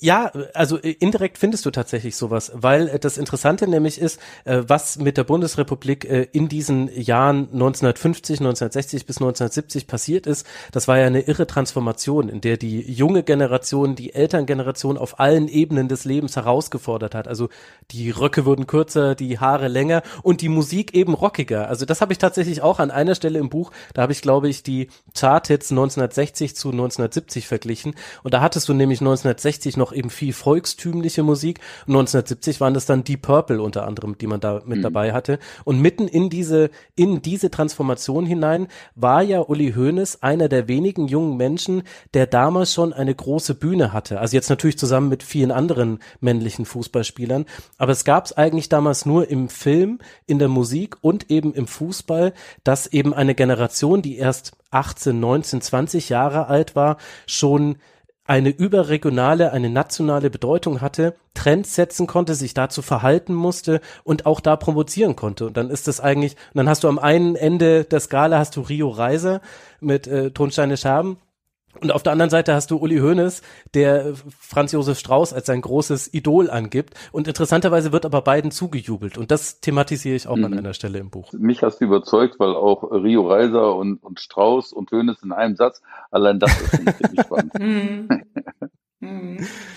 Ja, ich musste breite Schneisen schlagen, um dieses Buch zu schreiben. Das äh, muss ich zugeben. Und Das, das, hat so ein bisschen, weißt du, das hat so ein bisschen was von Forrest Gump, weißt du? Der Typ, der, ne, oder?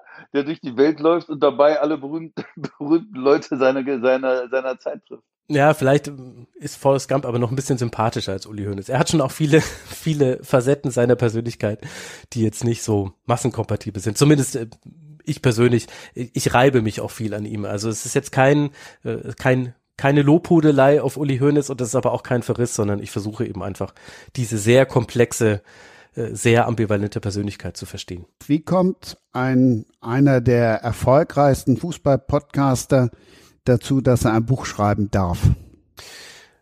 das war dann tatsächlich aus mir selbst heraus kam dieser Wunsch. Also weil ich eben das äh, Gefühl hatte, der Podcast, der war dann endlich irgendwann fertig. Das ist nochmal eine ganz andere Geschichte. Der hat sehr lange, die Erstellung hat äh, mehrere Jahre gedauert.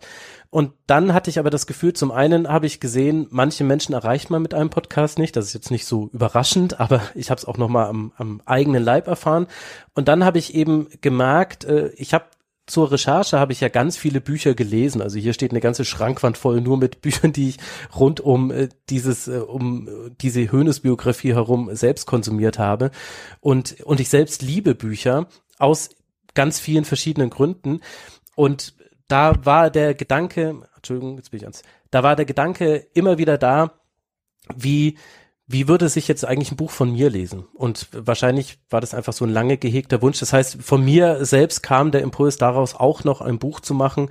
Und letztlich ist es ja dann auch, also am Anfang dachte ich noch, mit Kürzen wäre es getan, aber im Grunde habe ich das Ding nochmal neu schreiben müssen. Also äh, es hat sich gelohnt. Aber da, daher kam das. Das war dann der Gedanke und dann war zum Glück irgendwann auch ein Verlag gefunden. Bei welchem Verlag erscheint das Buch eigentlich? Bei DTV ist das erschienen. Okay, super. Ich wollte nur fragen, ob ihr auch manchmal denkt, Mann, ist das eine fucking Arbeit, so ein Buch.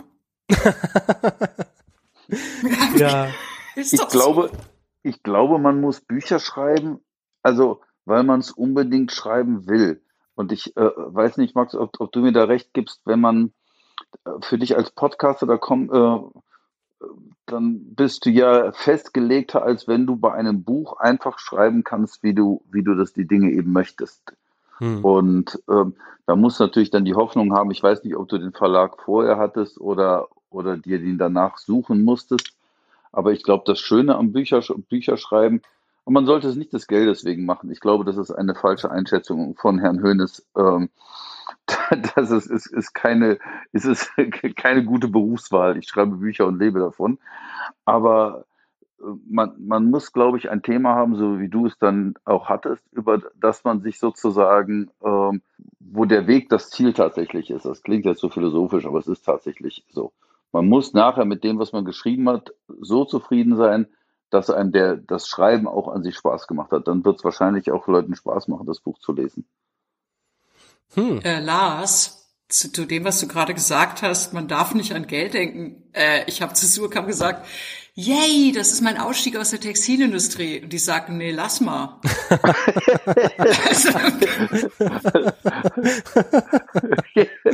Sehr schön. Ja, das ist, also, nee, nee, das, ja, ich glaube, ähm, das war ein sehr guter Rat von Surkamp. Hm. Was ich halt interessant finde am Schreiben ist, ist dieses Verzweifeln an der eigenen Sprache weil das etwas ist, was man mit sich herumträgt, sein ganzes Leben hinein schon. Man hat einen Wortschatz, hat, man hat eine Formulierungsgabe und man hat ein gewisses schreiberisches Talent. Und dann hat man noch seinen Fleiß. Und, und Bücher werden, glaube ich, ja, da würde mich gleich deine Meinung noch interessieren, Sibylle, weil du ja noch ein anderes Buch geschrieben hast. Du hast ja was Belletristisches geschrieben. Aber jetzt im Sachbuchbereich würde ich sagen, ist Fleiß ein ganz wichtig, also so wie vorhin beim, beim äh, Kevin Durant Zitat, also wir brauchen beides. Wir brauchen quasi den Fleiß und wir brauchen das Talent. Und trotzdem stößt man dann, man agiert die ganze Zeit am Rande des eigenen Möglichen.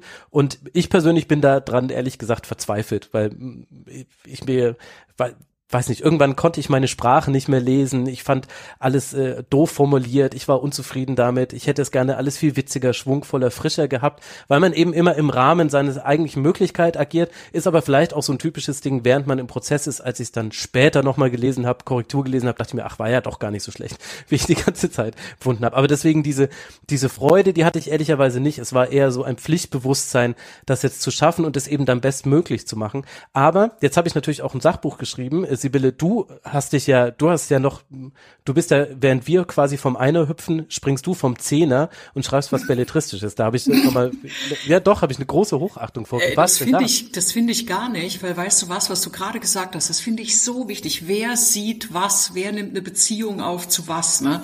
Und ähm, ich kann mich zum Beispiel erinnern, dass ich äh, es hört sich jetzt für bescheuert an, aber ich verstehe zum Beispiel viele Foucault-Sachen, wenn ich sie lese, gar nicht und die mitgeschriebenen Vorlesungen verstehe ich. Also es gibt einen krassen Unterschied zwischen Schriftsprache und wenn man mhm. was erzählt.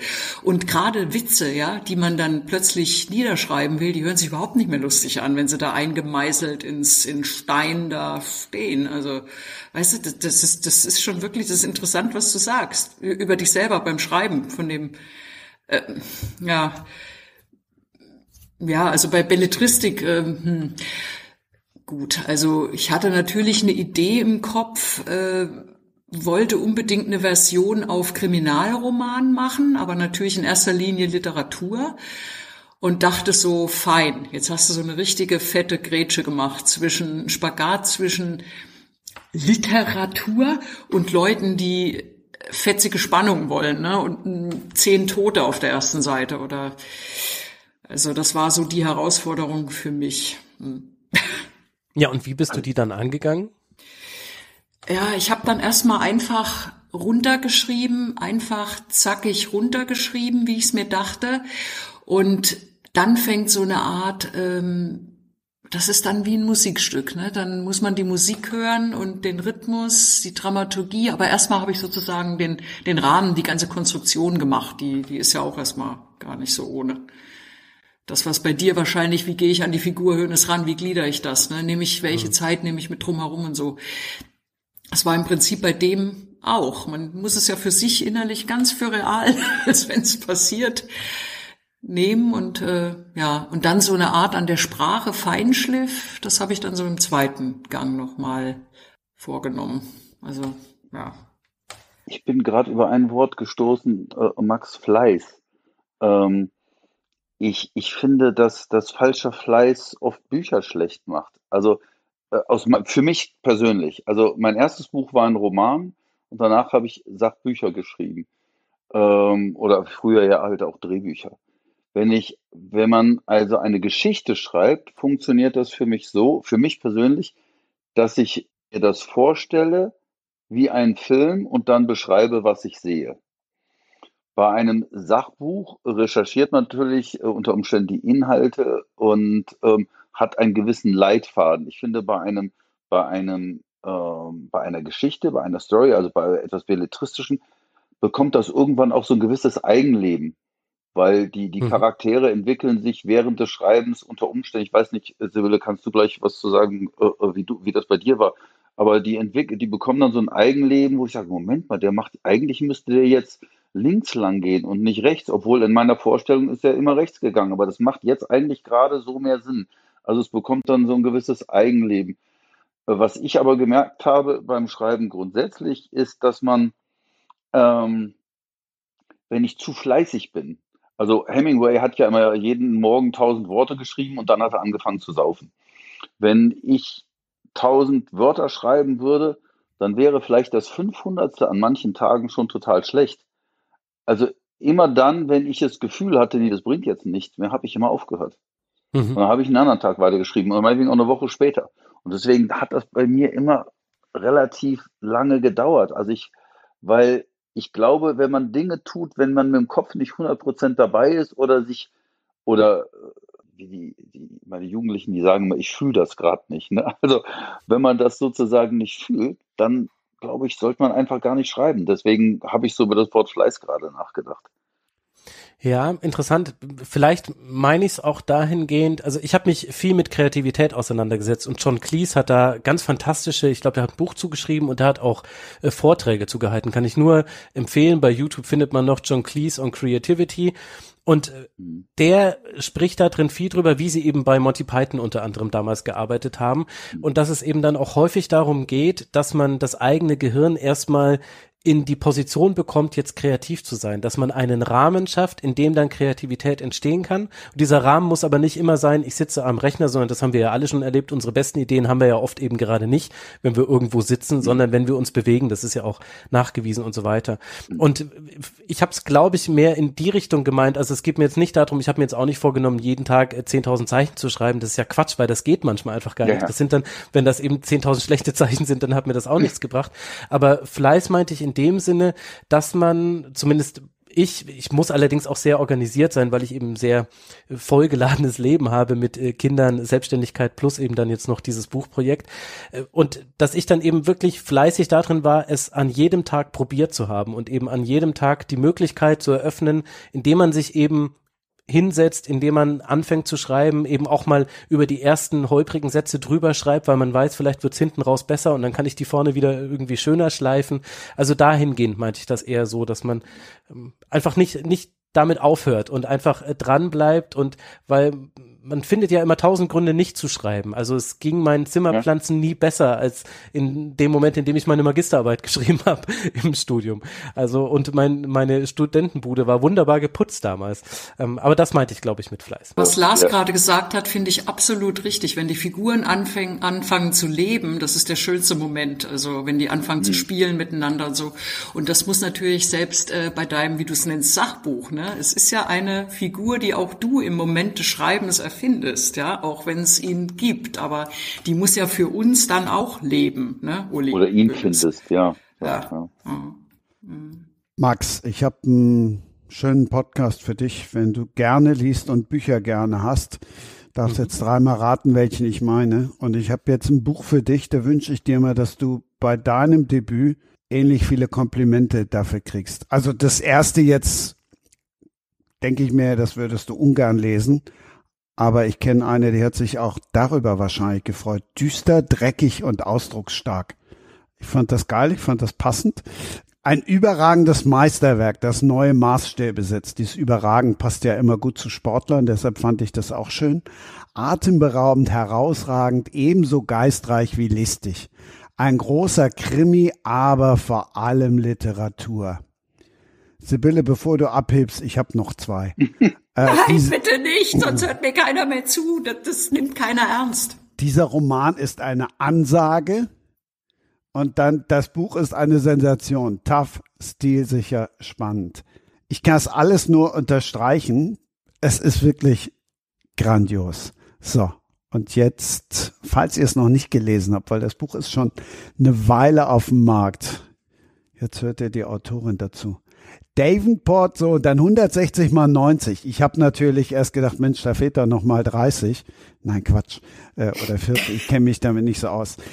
Also, erzähl, warum ist dieses Buch so, wie die Kritik es findet, grandios? Nein. Erzähl erstmal allen, die das Buch noch nicht gelesen haben, die spätestens jetzt, wo sie dich bis hierhin gehört haben, lesen werden, worum es geht. Bist du wieder auf dem Boden? Äh, ja. also, also ich bin ja eigentlich, wie gesagt, in der Textilwirtschaft tätig und äh, ich hatte dann auch plötzlich Lust, so, jetzt habe ich einfach Bock, nochmal einen Wechsel, ja, und was zu schreiben. Und am liebsten eben in diesem Krimi-Genre. Weil das für mich immer noch so ein bisschen den Drei-Groschen-Roman hatte und äh, Jetzt, wo ich mich mit Krimi übrigens beschaff, äh, befasse, nachdem ich das Buch geschrieben habe, ja, entdecke ich natürlich lauter Leute, die ich genial finde, nur mal nebenbei, also im Kriminal. Aber vorher hatte ich gerade mal so Chandler und Hammett als große Figuren mit diesem Hardball Detective. Und ähm, das sind so äh, ja Leute, die immer cool drauf sind. Ähm, und so habe ich dann diese Figur erstmal angelegt die, die wird zwar auch gebrochen, aber die ist, die Sonja Slansky, die ist so ungefähr 35, äh, betreibt ein Inkasso-Büro und äh, hat so ihre eigenen moralischen Vorstellungen, hat Lust an der Provokation und äh, gerät durch einen Auftrag, den sie bekommt, in alle möglichen anderen Sachen, die sie gar nicht mehr beherrscht, obwohl sie so cool ist. Und dann ist eine leichte Dekonstruktion vom Kriminalroman, weil den eigentlichen Fall löst natürlich die Polizei, nicht sie, obwohl sie ermittelt. Und ähm, ja, das ist so grob die grob die Story. Hm. Weiß nicht, Hä, hallo? Total, ja, Entschuldigung, vielleicht erzählst du es lieber, ich weiß nicht. Also, hm. Warum soll ich das erzählen? Ich rede ungern über Porno, Art Escort und was weiß ich was alles, Drogen und so weiter und so fort. Jetzt mach mal, hau ja, mal noch ein bisschen was ja, raus. Ich darf ja auch nicht zu viel verraten. Also ich darf ja auch nicht zu viel verraten. Also eines Tages ist dann in ihrem, in ihrem äh, Wohnzimmer liegt dann eine Leiche, ja, und sie fängt an zu ermitteln. Diese Leiche ist eine Künstlerin, die eben im Art Escort Bereich äh, arbeitet. Also die geht mit irgendwelchen Herren durchs Städel und erklärt denen Kunst im Minirock. So und ähm, ja, Drogen, Gangster, Clubs, kommt alles vor. Die Frankfurter Banken, äh, so alles drin. Alles, was das Genre eben ausmacht und äh, ein bisschen mehr. und außerdem kostet es nur 15 Euro und da steht ganz viel zwischen den Zeilen. Also man kriegt eigentlich das Doppelte für den Preis. so. Darf ich Sie was fragen? Was ist denn Devonport? Also ist die mit den Maßen. Wofür steht das? Ähm, also das ist natürlich der Knaller am Ende, aber ich sage es jetzt trotzdem. Das ist äh, nicht nur der Titel einer Kunstausstellung, sondern es ist auch ein Schreibtisch aus dem Obi, aus dem Baumarkt. ja. so. Mhm. Mhm. Sehr lustig. Ich ja. habe erst an Lindsay Davenport gedacht, das ist eine Tennisspielerin. Aber da bin ich dann, ich habe halt so die, die Scheuklappen des Sportes immer auf meinen Augen. Das tut mir auch nicht immer ganz gut. Äh, die, die Dekonstruktion des Kriminalromans, das hat sich für mich so angehört, als wäre das quasi auch so ein Ziel gewesen. Wie bist du denn da strukturell rangegangen? Also, weil du hast jetzt schon ein bisschen was gesagt, wie du Figuren gestaltest, wie dann irgendwann ja auch dann Figuren ihr eigenes Leben entwickeln. Aber wie macht man denn sowas, dass man sich denkt, ich möchte dieses kaum ein paar Jahrhunderte alte, vielleicht Jahrtausende alte Genre des Kriminalromans jetzt mal dekonstruieren? Da stelle ich mir spannend vor. Ja, da ist natürlich dann auch bei ein, zwei Sachen der Lektor dann doch gekommen und hat dann gesagt, äh, ja, es ist genug mit Dekonstruieren. Also es war, wie gesagt, dieses Vorbild äh, Philip Marlowe von äh, Chandler, so dieses immer äh, der Held, der total über den Dingen schwebt, ja. Das war schon so eine Art, das fand ich witzig als Frau, als eine junge Frau. Und ähm, dekonstruieren. Wie gesagt, sie tritt an und will den Fall klären, aber im Ende klärt's die Polizei und ganz normale Ermittlungsarbeit, die ist so kompliziert, das macht überhaupt keinen Bock, das in einem Roman zu schreiben, weil äh, das findet natürlich da drin nicht statt. Also die Leute enttäusche ich und die Leute, die auf einen Blut, blutigen Thriller äh, warten, die enttäusche ich wahrscheinlich auch. Ja, ähm, die Leute, die viel Kriminalroman gelesen haben und mal was ganz anderes wollen, das ist vielleicht, die enttäusche ich vielleicht vielleicht nicht. Aber wisst ihr, der, der erste Gedanke, als ich das wollte, habe ich erst mal einen Freund gefragt und habe gesagt, ey, kannst du mir mal, also der ist Kriminologe und sagte, hey, kannst du mich mal vermitteln an jemanden da bei der Polizei? Sagte, okay, kannst einen der ersten Profiler der Bundesrepublik kennenlernen. Ich nach Düsseldorf ins LKA. Äh, diese Bürokratie, diese Vorgehensweise, die Polizei, da sind ja komplett die Hände gebunden, die dürfen ja eigentlich praktisch gar nichts mehr. Und da dachte ich, nee, das ist stinklangweilig. Dann nehme ich lieber äh, eine freie Ermittlerin, die ja, die nicht bei der Polizei ist, aber die in diesen Fall verwickelt wird und die normalerweise auch andere Sachen klärt, nämlich Geld eintreibt für Leute und äh, und dann hatte ich so grob mal, ganz grob mal immer mal so die erste und die letzte Seite von äh, anderen deutschen Kriminalromanen gelesen, dachte, ach Gott, die sind ja alle so moralisch, so. Nee, die soll richtig fies sein, die soll fies sein, die soll erstmal überhaupt nicht sympathisch sein, aber also nur eine Figur einfach auf der Schiene, ist dann auch langweilig. Das, äh, die hat schon mehrere Facetten. Also ja. Und wie gesagt, jetzt, nachdem ich mich damit befasse, entdecke ich lauter gute, interessante, tolle, neue Ideen. Ja und äh, ja bei anderen. Also. Mh. Du bist schon bei der Fortsetzung oder beim zweiten Buch. Ja, ich hab schon den zweiten. Hm? ja, bin schon Fast fertig. Mhm. Aber ja, kommt noch Lektorieren natürlich. Mhm. Aber mit derselben Protagonistin im Zentrum? Das wollten die Verkäufer. Mhm. Und jetzt versuche ich gerade alle reinzulegen. Aber mehr kann ich nicht sagen. Stark. mehr kann ich nicht sagen, ja. Du, du, äh, du sprichst über dein Buch, über das, das alle so in alle Wolken loben so herzerfrischend bescheiden, ja, dass, dass allein das jetzt, äh, man muss das Buch jetzt einfach lesen, weil man denkt sich gerade, weil ich so lieb bin? Nee, nee, hat, hat, hat Einer von beiden lügt. Entweder sie ja, oder die genau, Kritiker. Hat jetzt recht oder die Kritiker, was ist denn da los? Ey, soll ich euch was sagen? Ich habe letztens in Zürich gelesen ne, und die äh, Vertreterin von Surkamp wollte was unglaublich Liebes machen und hat diese Kritiken vorgelesen, bevor ich anfing. Das war so ungefähr, als wenn die Toten Hosen vor den Rolling Stones auftreten. Ne? äh, weißt du, du, also ich wusste hinterher gar nicht mehr, äh, oh shit, und jetzt lesen, die haben mich alle total verschüchtert angeguckt. Das war furchtbar. Und dann noch Schweiz obendrauf. Ne? Also Stille ganz stille Reaktion, äh, Reaktion ganz zurückgenommen. Übrigens haben die Toten Hosen sogar mal vor den Rolling Stones gespielt und haben mit einem Beatles-Song ihr Set eröffnet und danach haben sie nicht mehr vor den Rolling Stones gespielt. das ist kein Witz. Das, ist, das kannst du aber nicht bringen, Toto. Also, das hätte ich auch sagen können. Ja, das war halt Punk. Ja. Ja, oder du hast so, auf der Bühne ist das so, wenn du so eine elektronische Einspielung machst, die so richtig, badadadam, da stiegst halt richtig durch die Tür. Und dann tritt ein Schauspieler auf und sagt Hallo. Also, das ist auch so ein Ding, oder? Ja, ich, Also an einem musst du definitiv arbeiten. Ich habe fast 100 Bücher in 2022 gelesen, überwiegend Krimis. Und das ist ganz, ganz weit vorn gelandet. Und wenn ich dann höre, die enttäusche ich wahrscheinlich Sibylle. Wir müssen an deinem Mindset schrauben. Wir haben ja einen dabei, der fürs Mindset verantwortlich ist. Ganz zu Beginn habe ich irgendwann mal gesagt, der Mann ist spannender als der Meisterschaftskampf in der Bundesliga. Lars, gibt's irgendwas, was du nicht gemacht hast? Ja, sicherlich. Also fangen wir mal an mit den Parallelen zu Sibylle. Achtung, Schauspieler, Sibylle. Du warst auch mal Schauspielerin, ne? Mhm. Ich habe mir das Buch schon gekauft von Lars. Oh, das ist sehr lieb. Schreib mir bitte später eine Mail, wenn du es gelesen hast, eine ehrliche. Okay. Mhm. Also Lars geht als deutscher Schauspieler durch, als Autor, als Drehbuchautor, als Mann, der sich dann mal irgendwann mit der ARD angelegt hat, weil er gesagt hat, nee, das ist jetzt nicht mehr so meins, was er da aus dem Film gemacht hat.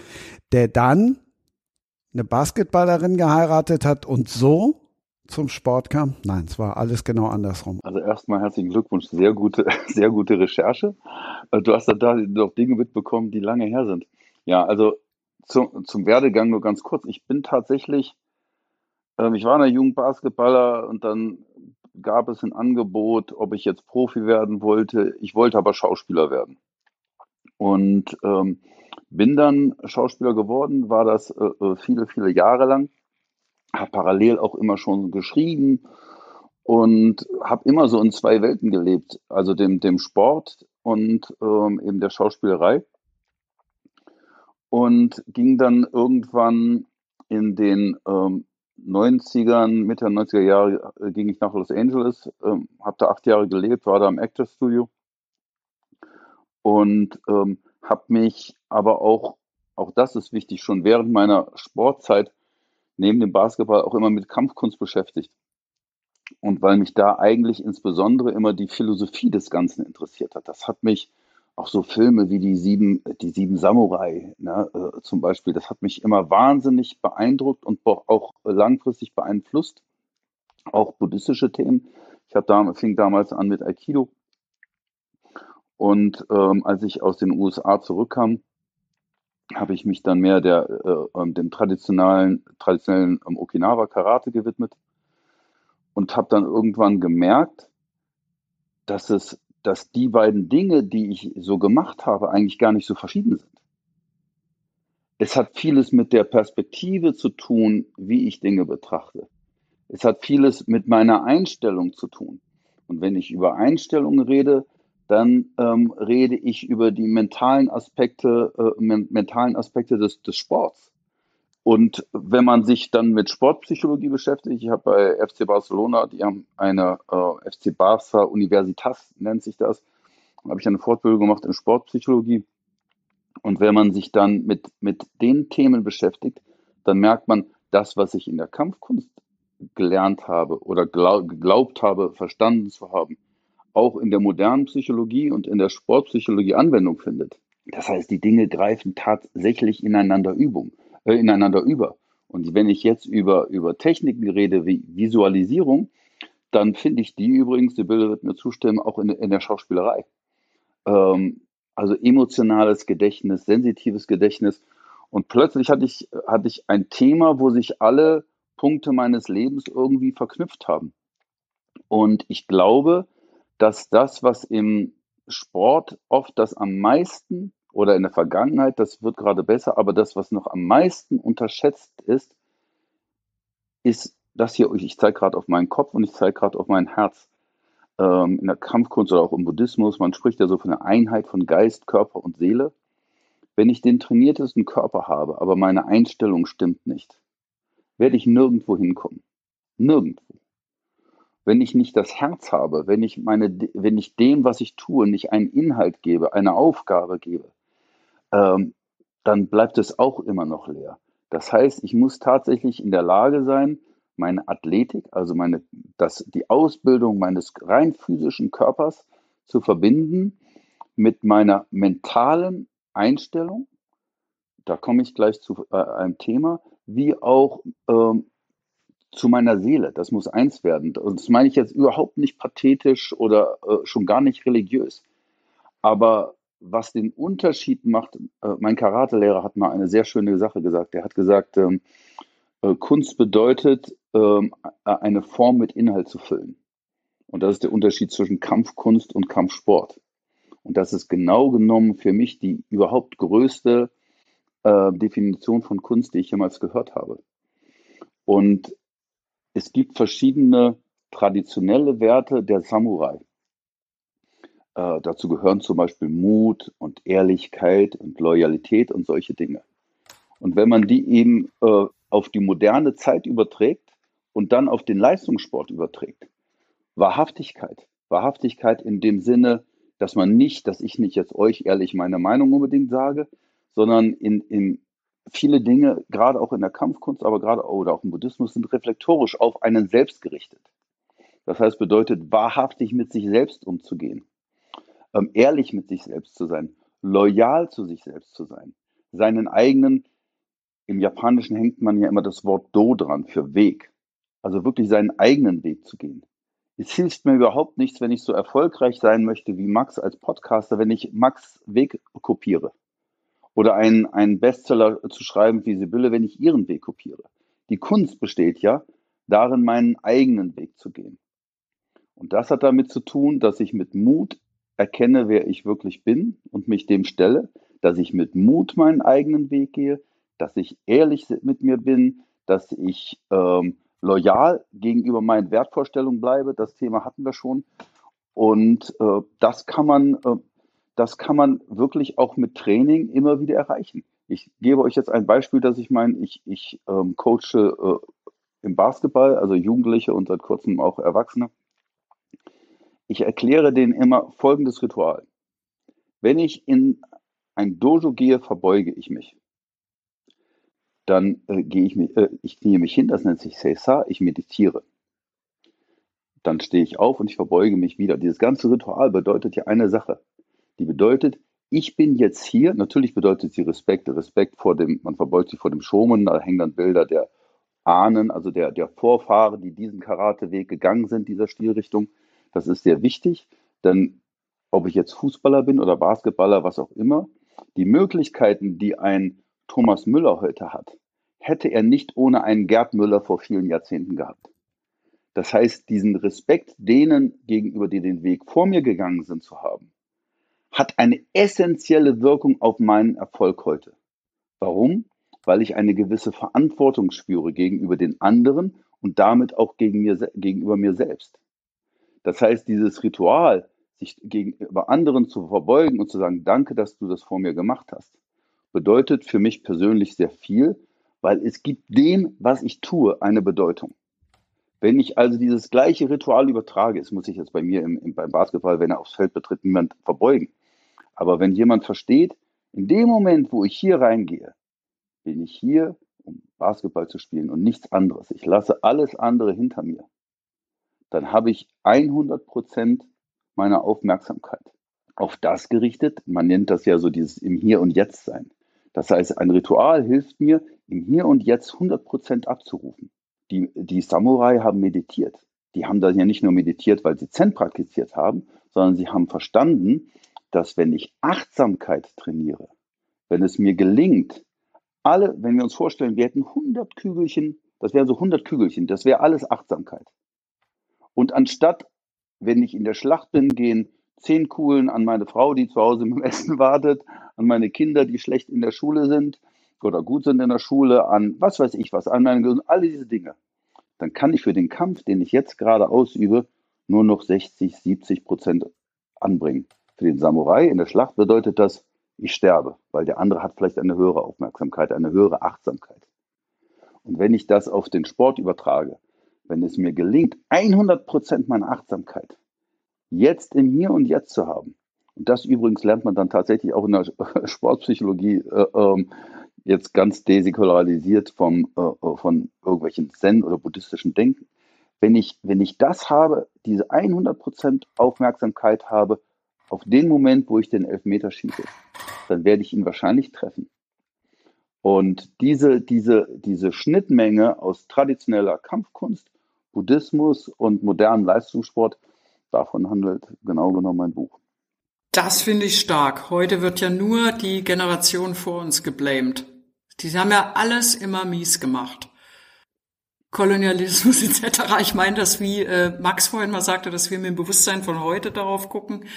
Aber es wird ja gar nicht Danke gesagt, was schon geleistet wurde, finde ich, ganz oft.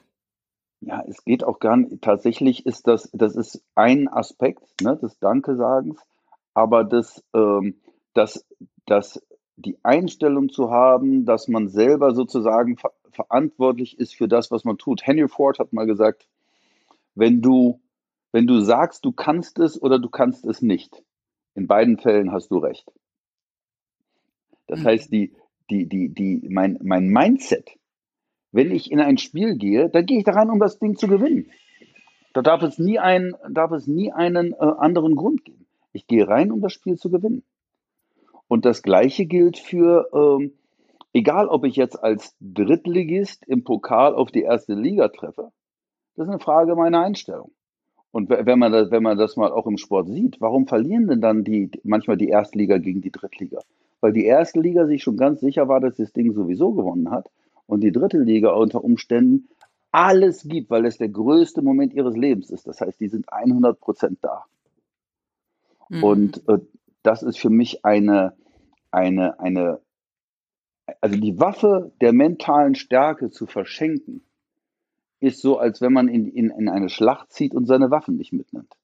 Das ist, das ist äh, Vernachlässigung. Und das wird halt wirklich, äh, also große Vereine arbeiten jetzt natürlich auch schon mit Sportpsychologen äh, ähm, und, und so weiter. Das findet natürlich tatsächlich statt. Aber ich finde, dass die, dass das ein Thema ist, das man nicht so leicht im, im Lehrstuhl lehren kann, sondern etwas ist, das sehr viel mit Erfahrung zu tun hat.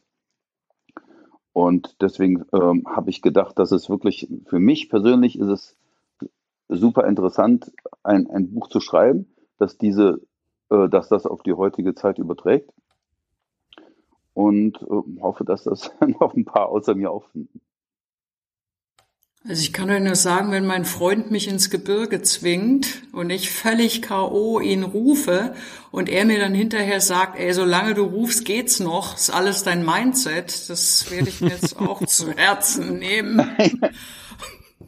Dann musst du sagen, ich muss jetzt erst noch eine Stunde meditieren. Ja so, ja. Vorher kann ich nicht weiterlaufen. Ja. Wenn, ich, wenn, ich, jetzt nicht auf mich selbst achte, dann kann ich hier nicht auf den Weg achten.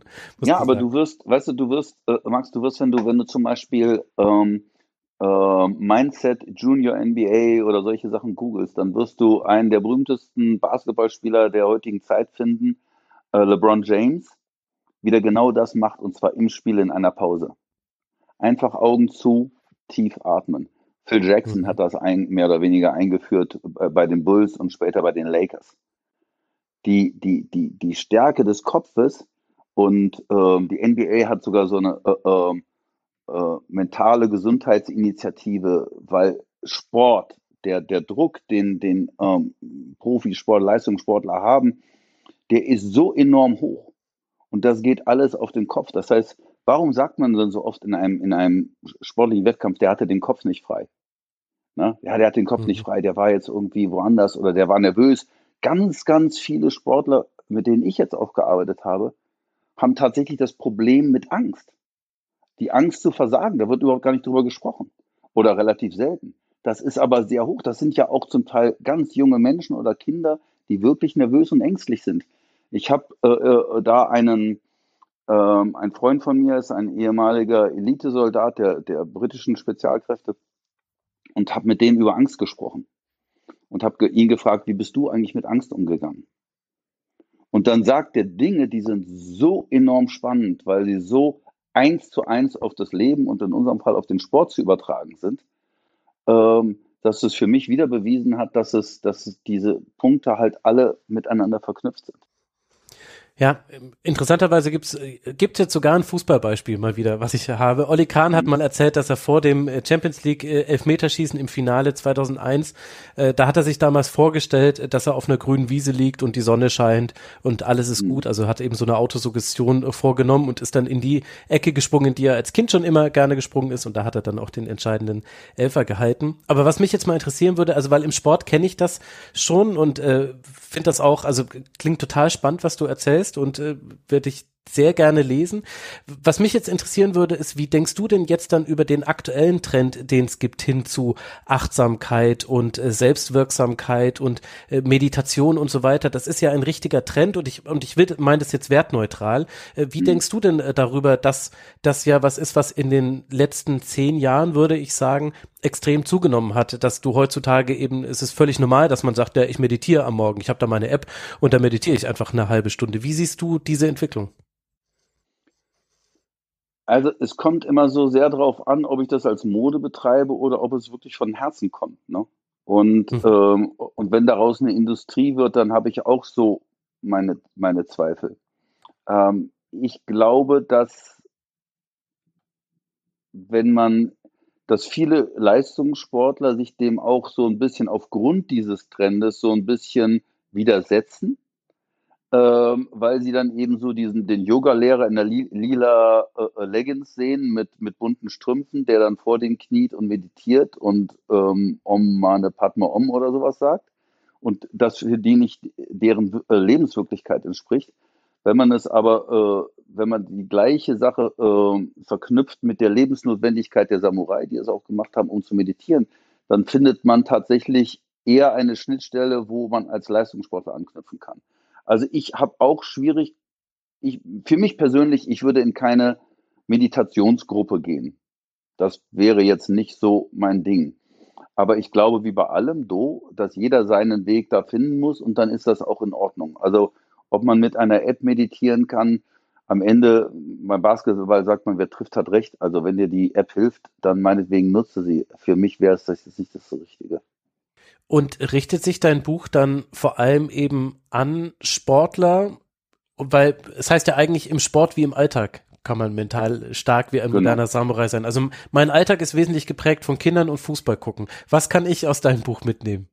Naja, du kannst zum Beispiel, also nehmen wir mal an, du wärst Schüler und du würdest jetzt eine wichtige Mathearbeit schreiben. Wenn du verstanden hast, wie du, wie du tatsächlich durch deine Atmung, du kannst nicht entspannt ausatmen und gleichzeitig gespannt sein. Du mhm. kannst nicht gleichzeitig zwei Gedanken haben. Du kannst aber bestimmen, welchen Gedanken du denkst. Ja, du kannst nicht denken, ich versage und ich schaffe es gleichzeitig. Und wir entscheiden uns oft für, für, für den einen Gedanken anstatt den anderen. Wenn wir aber wissen, dass wir bewusst den, oder du bist in, also Sibylle geht in eine Verhandlung für, für ihr nächstes Buch oder geht in ihre, eine Verhandlung für was auch immer im Textilgeschäft, dann kannst du das alles mitnehmen, weil die Prinzipien bleiben ja die gleiche. Ich setze mir ein Ziel, ich fokussiere mich auf das Ziel, was ich erreichen will und ich sage mir selbst, dass ich dieses Ziel schaffe. Dann ist das unabhängig davon, ob ich jetzt ein Sportler bin, ein Businessman oder ich sage das meinen, ich sage das meinen, ich sage jetzt mal Schülern ähm, im Sport, ich sage vor dem Vokabeltest, atme langsam aus, mach die Augen zu. Wir nennen das Mental Prep, mach dein Mental Prep und geh in den Vokabeltest. Und das hat dann, das löst einfach Spannungen und ohne Spannung kann ich besser performen. Mhm. Ich finde es aber auch gut, wenn es daneben geht, wenn man nicht siegt, dass man sich damit auch gut abfindet. Das glaube ich ist auch wichtig, oder?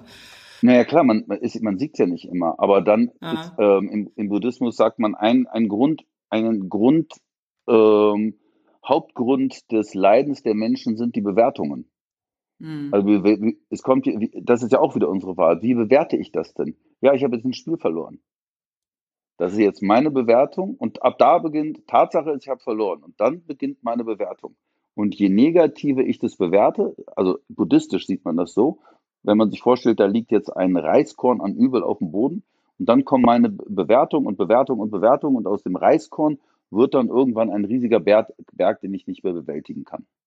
Also kann ich ja selber die Wahl treffen, wie ich die Niederlage bewerte. Unter Umständen dadurch, dass ich durch die Niederlage ähm, in dem Moment vielleicht sogar besser geworden bin. Wär, also ist jetzt so ein bisschen plakativ, aber wäre ja eine Möglichkeit. Ich atme jetzt ganz tief durch und denke, der Podcast wird genauso erfolgreich wie Rasenfunk.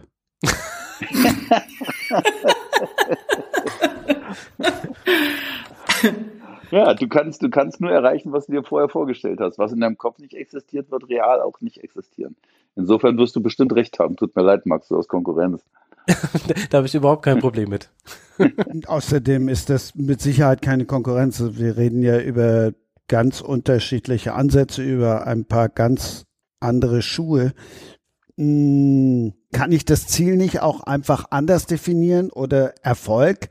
Also ich, wenn ich zurückblicke aufs Vorjahr, dann freue ich mich, wenn mir ein Friedrich Arni schreibt, das ist ein tolles Projekt, was Sie da haben. Oder ein Romy Hausmann oder ich kann jetzt noch drei, vier Bestseller-AutorInnen aufzählen.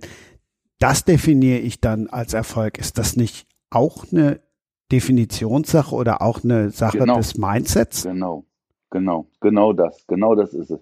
Das ist genau den Nagel auf den Kopf getroffen. Es geht ja nicht darum, nicht ich bestimme, was dein Ziel ist oder was deine, wo, woraus du deine, dein äh, äh, Selbstwertgefühl oder dein Wertgefühl schöpfst. Das tust ja nur du. Und tatsächlich geht es ja um den Weg dahin. Das heißt, es geht also jetzt, für dich würde es in dem Fall äh, jetzt gar nicht darum gehen, nehmen wir mal dieses, greifen wir das Beispiel auf. Ich bin jetzt genauso erfolgreich im Sinne von viele Zuhörer wie Max, sondern mein Ziel ist, ich habe heute ein geiles Podcast gehabt, super Sache. Ne? Ray Charles hat mal gesagt, dass er ange da wurde er gefragt, wie werde ich denn so reich, äh, äh, junge Musiker haben ihn gefragt, wie werden wir so reich und berühmt wie du? Und da hat er, äh, hat er äh, geantwortet, sei erstmal großartig und dann wirst du reich. ja, also es ist einfach der, es ist einfach der Schritt dahin. Das glaube ich, ähm, ist das, was es spannend macht. Wenn man sich nur auf das Ziel fokussiert, ist der ganze Weg dahin ja völlig langweilig. Christian, ich habe auch wie du mit Friedrich Arni was ganz Tolles, wo ich ganz dankbar bin. Der ist super supportive für Leute, die ihren ersten Roman geschrieben haben. Der ist echt ein klasse Typ. Bin ich richtig dankbar. So viel zu dem Jahr 2022. Also das war mehr als die Kritiken, weil da war eine Lesung, der war mit dabei und der hat wirklich super nett, äh, ja, supported. Voll nett. Müsst ihr ja nicht machen. war ganz gut. Also, weißt du, Mindset, ja, das ist das eine, aber wenn andere Leute kommen und sagen, hey, das ist toll, was du gemacht hast, ist schon auch ein schöner Moment. Also, wenn da so eine Art Gemeinschaft, also ist. Ja, das ist ja auch ein Mindset, nur halt ein Mindset der anderen. Also Ja, ja. man ist ja ein sehr weiter Begriff und versteht ja auch jeder was äh, anderes darunter. Was ich jetzt aber interessant fand, jetzt nochmal von dir zu hören, Lars, war eben dieser Aspekt des Fokuses, weil ich glaube, also das ist jetzt nur so ganz persönlich meine Meinung, ich glaube, dass einer der Gründe für eben diese Achtsamkeitswelle, die ich vorhin beschrieben habe, kommt eben daher, dass wir heutzutage einen Alltag leben, in dem der Fokus ständig wandert, von unserem Smartphone zu unseren Kindern, äh, zu Genau. unserem Beruf äh, hin äh, zu Dingen, die wir und äh, dass deshalb eben in diesem ganzen, äh, ich gehe jetzt die Stunde zum Yoga und nehme mir die auch wirklich als eben etwas, äh, wo ich zu mir selbst finde, dass es dann eher eigentlich um so eine Selbstfokussierung geht und dann oft auch darum geht, glaube ich, andere Dinge auszublenden und zu sagen, das alles, äh, da kann ich mich in einer Stunde noch mit beschäftigen, aber jetzt gerade zählt man nur meine Atmung und äh, die Gedanken, die mir dabei kommen und äh, ja, ich glaube, das ist so ein ganz wesentlicher Punkt dessen, warum das jetzt gerade so interessant ist. Und da glaube ich, kann jeder von uns anknüpfen. Also wer da von sich be nicht behaupten würde, da täte mir auch noch mal ein bisschen mehr Fokus manchmal gut, der ist, glaube ich, ein sehr glücklicher Mensch. Du wahrscheinlich, aber ich noch nicht. Ich muss dein Buch. Nee, es ist so eine, so eine Auszeit von der, von der Reizüberflutung, so meinst du das wahrscheinlich auch. Ne? Ja, mhm. Ja, so ist es auch tatsächlich. So ist es tatsächlich. Und wir, wir lenken uns dadurch, dass wir von zu vielen Dingen abgelenkt sind, äh, verlieren wir das aus dem Auge, was wir eigentlich wollen. Das ist zum Beispiel manchmal die eigene Familie. Weil ich an, Mhm. äh, oder das, das können so, oder äh, ähm, auf den, äh, wenn ich das Sportbeispiel wieder nehme, äh, dann sage ich, nehmen wir jetzt mal, weil wir beim Fußball auch sind, den Elfmeter wieder als Beispiel. Ich kann meine, wenn ich es gelernt habe und übe, kann ich meine Achtsamkeit eher oder meine Aufmerksamkeit zielgerichtet haben. Ich kann also ganz eng sein und nur vor mir den Torwart sehen, das Tor. Oder ich kann, alles drumherum wahrnehmen. Die schreienden Zuschauer, die Fans, die Schiris, die gegnerischen Spieler und so weiter. Und das lenkt mich alles von dem ab, was ich eigentlich erreichen will. Michael Jordan hat immer geübt, Freiwürfe mit geschlossenen Augen zu werfen, Mhm. damit er überhaupt gar keine anderen Reize wahrnimmt, also im Training. Na, also diese, diese Reizüberflutung ist natürlich ein riesiges Thema im Sport, wie auch für uns alle im Alltag. Deswegen ähm, ist der Sport ein Beispiel, aber das trifft alles eins zu eins auf uns alle zu. Ich weiß gar nicht mehr, wer vorhin gesagt hat, er würde jetzt gerne, dass wir einen YouTube-Channel hätten. Ach so, da ging es darum, Sibylle tanzen, Sibylle tanzen sehen zu wollen. Mm, Aber das ist ja das, was ich zum Beispiel damit auch bezwecke, dass wir uns eben nicht sehen. Weil es dadurch viel mehr, viel fokussierter ist und du dich auf nichts anderes konzentrierst im Grunde genommen. Also sprich Podcast als Meditation. Ähm, Nochmal zurückzukommen zu einem anderen Thema. Du kannst natürlich achtsam sein und so weiter und selber auch deine eigenen Ziele definieren. Das kannst du aber manchmal ja eben nicht, weil du manchmal eben ja auch existenziell davon abhängig bist oder davon dein Leben finanzieren musst. Wie mache ich das denn dann, wenn ich dann, dann tatsächlich Zwänge habe? Also äh, da kommt äh, buddhistisch gesehen kommt dann äh, gibt es wieder den die ganz wichtige äh, Erkenntnis der Akzeptanz. Also Dinge sind so wie sie sind. Das heißt, wenn du jetzt den Zwang hast, du hast jetzt das Ziel ähm, XY, aber du musst auf dem Weg dein Geld zu verdienen oder zu, dann ist das ja nur ein das hält ja das Ziel nicht auf, das hält ja auch den Weg nicht auf. Das ist ja nur ein Schritt in die Richtung, die du gehen willst. Dein Fokus bleibt immer der gleiche. Ja? Ob du zwischendurch, nur die meisten denken, das Ziel erreicht man, indem man immer geradeaus läuft. Aber das ist ja gar nicht in der Realität so. Ich muss ja manchmal 20 Schritte nach links gehen, nach unten, nach oben und muss meinen mein Weg immer wieder, äh, ähm, immer wieder neu definieren. Nicht unbedingt ähm, aufs Endziel hinaus, aber dass ich dann Geld verdienen muss, das hindert dich ja nicht daran, auf der Metaebene weiter dein, dein Ziel zu verfolgen, überhaupt nicht. Also ein Ziel ist ja nicht nur ein materielles Ziel sozusagen. Ne? Sibylle, er hat dich jetzt gecatcht mit dem Mindset. Hat er dich denn auch gecatcht mit dem Sport? Äh, also ich liebe Sportklamotten und äh, ich habe auch eine große, es, es zieht mich an, ja. Aber es ist eher das, was Lars beschreibt, dieses sogenannte viel beschmutzte Wort Mindset. Äh, also mein Freund hat Leistungssport gemacht und ich bewundere wirklich, wie der andere Einstellungen zu Niederlagen und Siegen hat. Es ist einfach, es ist wirklich eine Einstellungssache, ja. Also es gibt ja Menschen, die wirklich schwere Schicksale haben und andere, und die gehen anders damit um als andere. Jeder geht damit anders um. Es scheint, es ist ja eine Einstellungssache. Also. Ja, ist eine Frage der Bewertung, ist es wirklich. Ja. Also ist wirklich. Mhm. Und wir können uns das Leben sehr viel einfacher machen, indem wir unsere Bewertungen zumindest hinterfragen. Mhm. Und ich sag's euch ehrlich, es ist jetzt kein äh, komisches äh, Down runterseißen. Es ist, ich habe diese ganzen Kritiken weggeschmissen, weil ich habe Angst vor denen. Die, die erschlagen mich eher und finde ich eher peinlich, als dass es mir irgendwie hilft. Ne? Also, nee, aber nehmen wir doch mal das als Beispiel, Sibylle. Wenn du das ähm, das Schreiben des Buches an sich hat dir, hoffe ich, Spaß gemacht und war dir auf jeden Fall wichtig, das zu tun. Ja. Gut. Und wenn das, äh, wenn du jetzt diese tollen Kritiken, die du bekommen hast, sind natürlich super, ne? Und freuen dich und freuen mich und ähm, äh, ist, ist ein Riesenerfolg. Aber unabhängig von den Kritiken war der Weg dahin, dieses Buch zu schreiben, eine, eine, eine geile Sache. Und das ist eigentlich wichtig. Wir können uns nicht nur festmachen also als Autoren an den Kritiken schon mal gar nicht. Aber, aber ich denke, dass das halt wirklich eine große, äh, ähm, eine große Rolle für uns spielt, dass der, das zu tun für uns wichtig ist, unabhängig davon, was nachher das Ergebnis davon ist. Mhm. Darf ich dich trotzdem mal was total bescheuertes fragen, weil äh, Samurai, das ist absolut äh, eines auch meiner Lieblingsinteressen, mich da zu informieren. Äh, also auch die ganzen Filme, ne? Ichi, die blinde Schwertkämpferin ja. und sowas. Ist diese Seppuku-Sache eine Disziplin oder ist das die wirkliche, das wirkliche Eingeständnis? Äh, hat keinen Sinn mehr für mich. Äh, also dieser rituelle Selbstmord? Ist jetzt nicht mit deinem Buch, hat jetzt nicht mit seinem Buch wahrscheinlich zu tun, aber du hast dich ja offensichtlich sehr mit den Samurai befasst. Äh.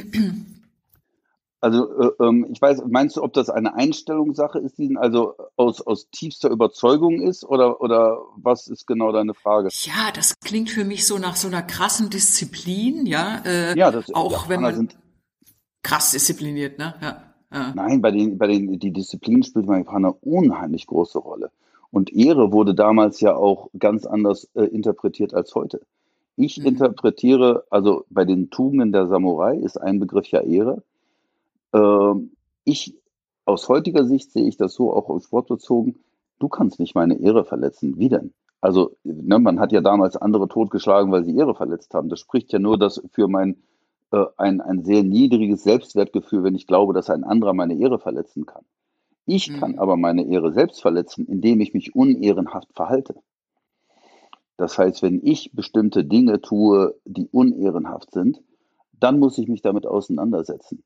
Und ähm, für den Samurai war das so, dass wenn er, dass es völlig, es, es gab ganz klare äh, äh, Regeln und wenn man gegen diese Regeln äh, widerstoßen hat, dann war es Seppuku zum Beispiel der einzige Weg, mit einer Schande umzugehen.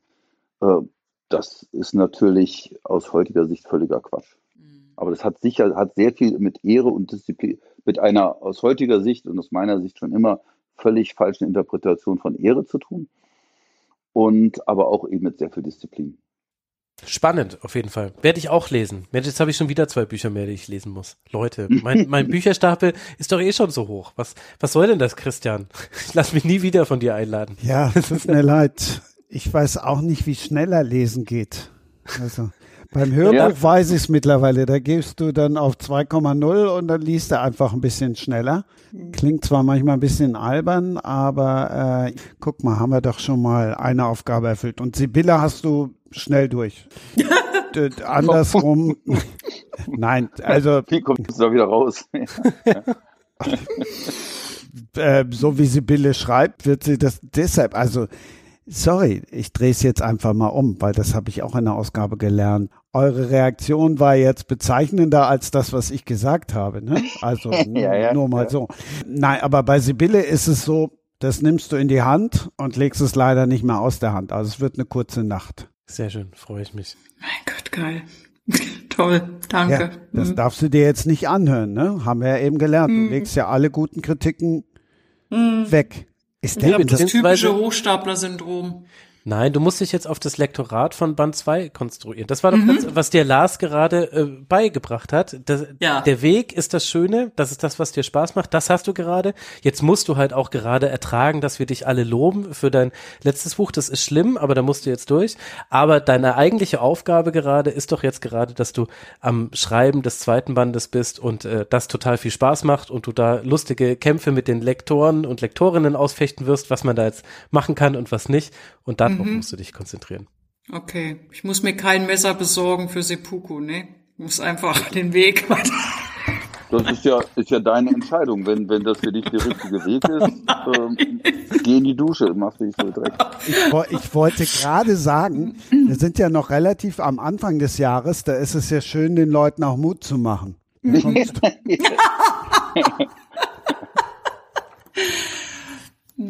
Nein, Sibylle ist ja nun gerade auch ein Zeichen dafür, dass es wirklich auch so ist, dass du immer noch wie aus dem Nichts mal eben mit einem, mit einem Buch den kompletten Markt aufmischen kannst. Das sind ja oft wirklich nur reine, reine Marketingerfolge. Aber ihr habt es gehört von Christian gerade, ne? Nicht Seppuku, das, ihr nehmt das Messer und schneidet die anderen raus. Er hat gesagt, ihr schneidet die Stelle raus. Habt ihr es gehört? Ja? Ja, ja. Nein, aber Anderen da, rausschneiden.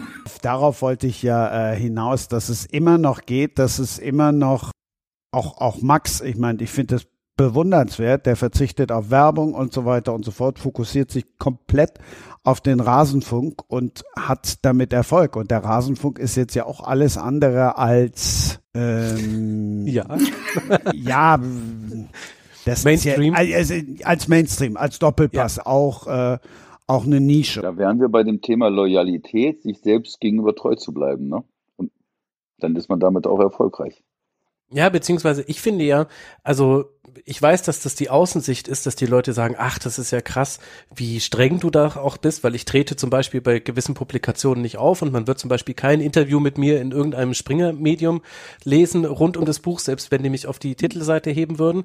Und die und oft wird mir dann gespiegelt, Mensch, das ist ja toll, dass, äh, dass du das aushältst, so klare Regeln dir zu geben. Und ich sehe es aber genau andersrum. Ich finde, es wird viel einfacher, wenn man so klare Prinzipien hat, nach denen man lebt, weil dann, ich denke da gar nicht drüber nach, so etwas zu machen. Und ich, äh, die, die WM nicht stattfinden zu lassen im Rasenfunk, das war keine schwierige Entscheidung für mich, weil eigentlich lag das fast, es war fast eigentlich logisch, dass ich das so machen würde. Also mir gibt es ehrlich gesagt so Rückhalt an mir selbst, dass ich quasi so klare Prinzipien habe, an denen ich mich äh, versuche zu orientieren und versuche mich so oft wie möglich dran zu halten. Und ich finde, es macht es ehrlicherweise einfacher, weil klar verzichtet man dann auch auf viele Dinge und geht oft dann auch mal den schwierigeren und komplizierteren Weg. Aber es ist ja mein Weg. Also ich, ich finde ehrlich gesagt, ich mache es mir fast sogar leicht damit, dass ich sage, hey, ich will in die Nische. Es wäre ja viel schwieriger, wenn ich sowas wie den Rasenfunk für fünf Millionen Leute machen würde. Dann, das wäre mal eine Herausforderung. Aber das jetzt für die 30.000 anderen Nerds zu machen, die genauso sind wie ich, ja, das geht dann schon irgendwie. Hast du gerade gesagt, dann gehe ich meinen Weg. Ne? Da hast du genau beschrieben, was ich vorher in vielen Worten gesagt habe. Insofern Dankeschön für die Zusammenfassung.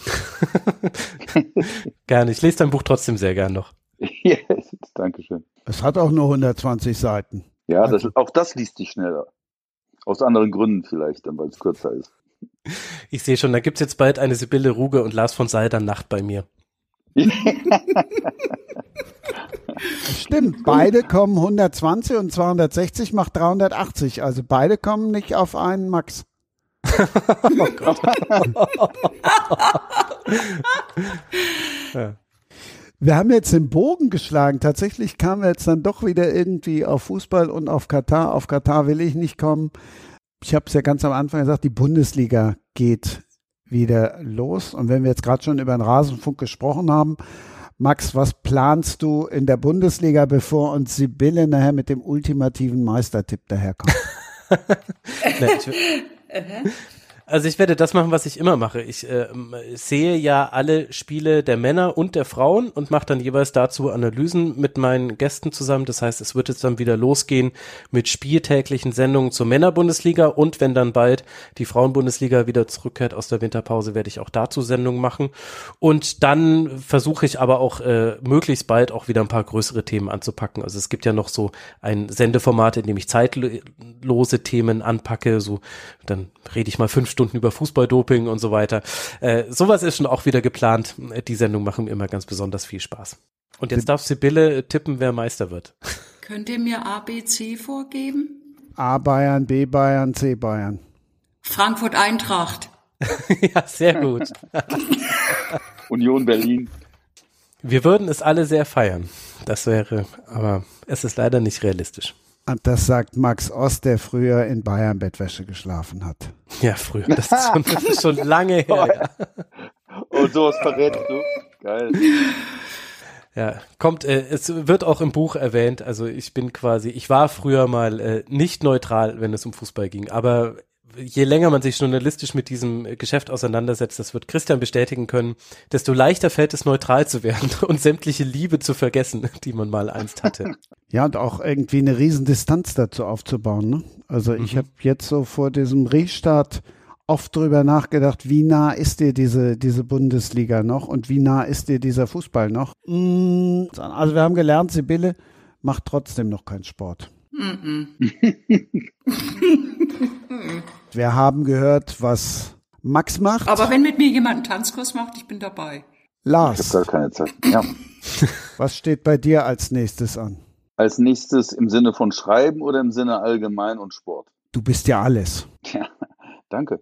Nein, also ich ähm, tatsächlich ähm, ist jetzt mein momentaner Fokus tatsächlich auf das äh, ähm, Coachen im Basketball. Ich habe ein, ein Buch im Kopf, tatsächlich wieder ein, ähm, einen Roman, den ich oder ein belletristisches ähm, Buch, das ich schreiben möchte. Das wird im Bereich des Schreibens sein. Äh, mein, mein nächstes Vorhaben sein.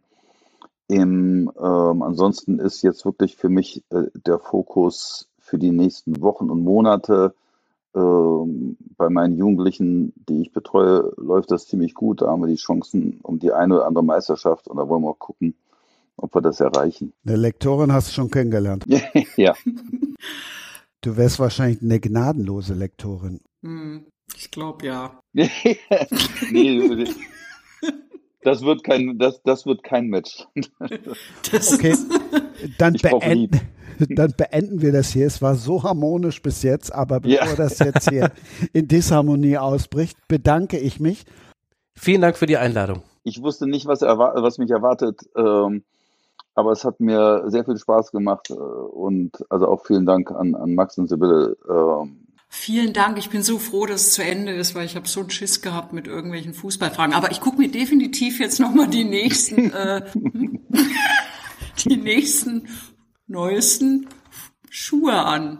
Sneaker im Sportbereich. Yeah, let's weil go. sie Das geil aussehen. Sibylle, du wolltest in dieser Runde dabei sein. Du wolltest in keine Krimi-Runde. Auch da schlagen wir dann den Bogen nach vorne. Du wolltest in keine Krimi-Runde. Du hast gesagt, nee, ich will genau da rein. Und du hast gesagt, ich trete für die Bundestrainerin ein. Und ich habe gesagt, lies sie auch für mich in Stuttgart. Wir werden dran arbeiten. Danke euch. Ich danke euch auch. Danke, Danke euch. euch. Ciao, ciao, ciao. Ciao. ciao. Das war Sprenger spricht. Autor Insights.